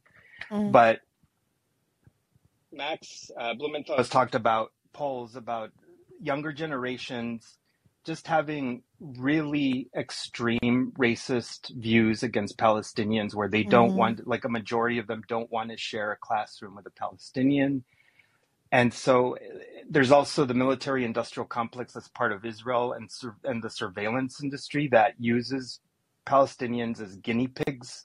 And so there's financial incentives to keep the apartheid going, to keep Gaza an open air prison. And Yeah. yeah, anyway. I, I, de- I definitely take your point about how, look, I, I, I mean, I just, I feel two ways about this.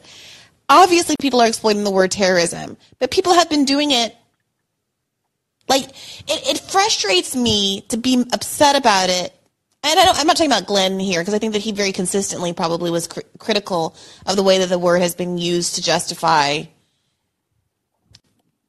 state action by the United States, war on terror, all of that. Like he's he was there pushing back at the time. So this isn't about Glenn, of course. But like my, I, I've, I'm frustrated with the idea that the state creates a frenzy around the idea of terrorism and that we have to go to war against terrorism. And conservatives weaponize the idea of terrorism to push a conservative agenda. And then eventually, like 20 years later, some liberals or leftists start to also weaponize the word, also exploit the word to highlight what's being done to their communities. And now suddenly I'm supposed to be mad at it. Like, I, I agree that there's this kind of linguistic escalation that's not especially helpful and that is a distraction. But I guess I just can't bring myself to care enough to ever say anything about it, is what I'm saying. If someone wants to walk around talking about stochastic terrorism, God bless. Like, I, I've never used the word and I don't anticipate using the word. But I don't know. There, there is something about this, like, um, chicken and the egg of it all that I find to be a little irritating. It, it, it's kind of like when people are talking about the woke wokeness and someone like Bethany will say wokeness is trying to create hierarchies of oppression and that we really should just treat everybody equally. And it's like, ma'am, the whole point of there being African American history classes or CRT or any of these studies is because we lived in a country that had de jure segregation and, and legal slavery and we're trying to undo that and pretending like the first thing that happened was people trying to talk about equity and inclusion or something. If that's that that like choosing where to start historically when you're understanding these words and terms it can be a really powerful tool to neuter the initial, you know, the the, the, the side that I would agree with, you know, the to just to distort reality, should I say. And so, So I guess that's that's my only hesitation. Like would I advise someone to use the word? No. Am I going to go out of my way to like complain about it? No. Do I think that some like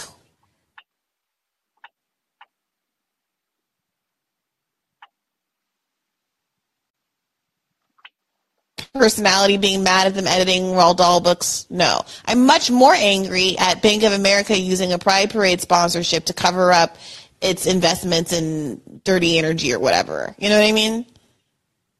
Yeah, yeah. The I mean the ethnic cleansing that happened here, the the the racist, the racial laws. I mean, inspired the Nazis, and like we point the finger at Nazis saying that they're u- a unique evil, but we inspired them. Yeah. Yeah, we we we did. Yeah. I mean, not us, Omar, not you and me. but some other Americans did. All right, thanks, Omar. We are at the. Thanks for calling in. Keep the faith. I'm going to pull up Joshua real quick, Joshua, because I know that you were really eager to get in here and say some things. Hi, Briahna. I apologize. I know it's late and you have to get going, but please just give me a moment. So, Yeah. um, I think our biggest problem with this subject as Americans is how the problem's framed. So, the way it's always framed is Does Israel have a right to exist? Do the Jewish people have a right to a state? I think that framing is designed to trap people into logically arriving at, well, of course, Israel has a right to exist. But that's not really what the issue is. The real issue is uh, what type of state exists over that piece of real estate with people in it. Because here's the thing before Israel became a state, 8% of the population of that territory was Jewish for hundreds of years. So the issue is not whether Jewish people were allowed to live there because they've always lived there. They lived there for hundreds of years, long before uh, the Balfour Declaration during the Ottoman Empire. They lived there. So it's not about whether Jews are allowed to live there. It's about what type of state exists there. Well, once we figure that out, then we know what the problem is. If you replace the word Jewish with the word white, we know what, exactly what type of state it is, and we know what the problem is. How they frame it is how they trap people and convince them, oh, we have to have a two state solution. Oh, uh, anyone that's speaking against Israel is all automatically anti Semitic. Mm. How Yeah, they I frame think it is the problem. Yeah, I I think I think that's you know a good point, and that's why I don't know where I I first heard someone flip it as you know do Palestinians have a right to exist, but you know I said in the episode, and I I think that that is such a useful reframing um, for exactly the reasons that you've uh, articulated. And you brought up what can the United States do? Like it's there's too many problems that people can point to. What can we do as Americans? To me, the United States has the biggest leverage compared to any country in the world to do something about Israel because we're the last country in the world that supports Israel. When we veto any resolution that criticizes Israel or we provide so much aid to them on an annual basis as 3% of their GDP, Mm. we have all the leverage. We have all the cards. So the first thing we do is condemn Israel and declare them an apartheid state. The second thing is to give them an ultimatum to say you have to give full citizenship and rights to the entire Palestinian diaspora. And if you don't, then we'll bring on sanctions, not just cut off aid, but bring on sanctions to the level of Iran and Russia. Mm. If Russia was doing to the Palestinians what they're, if Russia did to Ukraine what Israel's doing to Palestinians and stayed for 50 years, then we're having the same conversation because this whole thing goes back to 1967. There is resolutions that's still on in the UN that Israel invaded uh, part of Jordan, invaded the Sinai, and uh, invaded the Gaza Strip, and occupied those territories. And there's still UN resolutions that Israel and the United States ignores. Yeah. And, and I think that the United States using its power to say you have to grant Palestinians the right for citizenship and uh, allow their diaspora to return to their state. If we don't believe in democracy, I mean, if supposedly if we believe in democracy and the right for self determination, then that's the most basic thing we do. Yeah. Yeah. yeah. I, I agree. I agree, Joshua. Um, that, that feels right. And once again, I'm just really struck by how robust and, you know, useful this, um, conversation feels and how much kind of agreement there is between all of you Yeah. speakers and how like anathema this conversation is to the real world, to the mainstream Well, media. this So I want to. opinion is not popular in West Virginia, where I'm at. So, Oh, we got a West. Virginian in the house. Yeah, yeah. I'm originally from Louisiana, but uh, I live in West Virginia, and I'm a part Mexican, part Iranian. So, you know, I don't look like anyone around here. Oh, fascinating. How did you? Um, why did you move to West Virginia? I want to connect with a family friend to work with him in the banking industry. Mm. So I I think it's kind of funny. Sometimes I introduce myself as West Virginia's only Marxist banker. So I'm just like I'm very much aware of the conflict of interest or the hypocrisy, but fuck it, I embrace it. So Joshua, I hope you call in again. I'm, I bet we have a lot of fun things to talk about. I'd love to as well. All right, keep the faith, Joshua. Thank you again. You too. All right, guys, that was like a really terrific session. I got to tell you, I was laid low and not really feeling like peeling myself out of bed to do this. Um, but I'm really glad I did. Thank you so much um, for educating me the way y'all do. I learned so much from this podcast. I just, it really feels like I should be paying you or something somehow. We'll figure it out. Uh, thanks to everyone, and thank you for all of the suggestions y'all made on Patreon for upcoming guests. I will be combing through that very um, closely. You guys make the best suggestions. Thanks again. Take care of yourselves. Keep the faith. I'll see you on Thursday.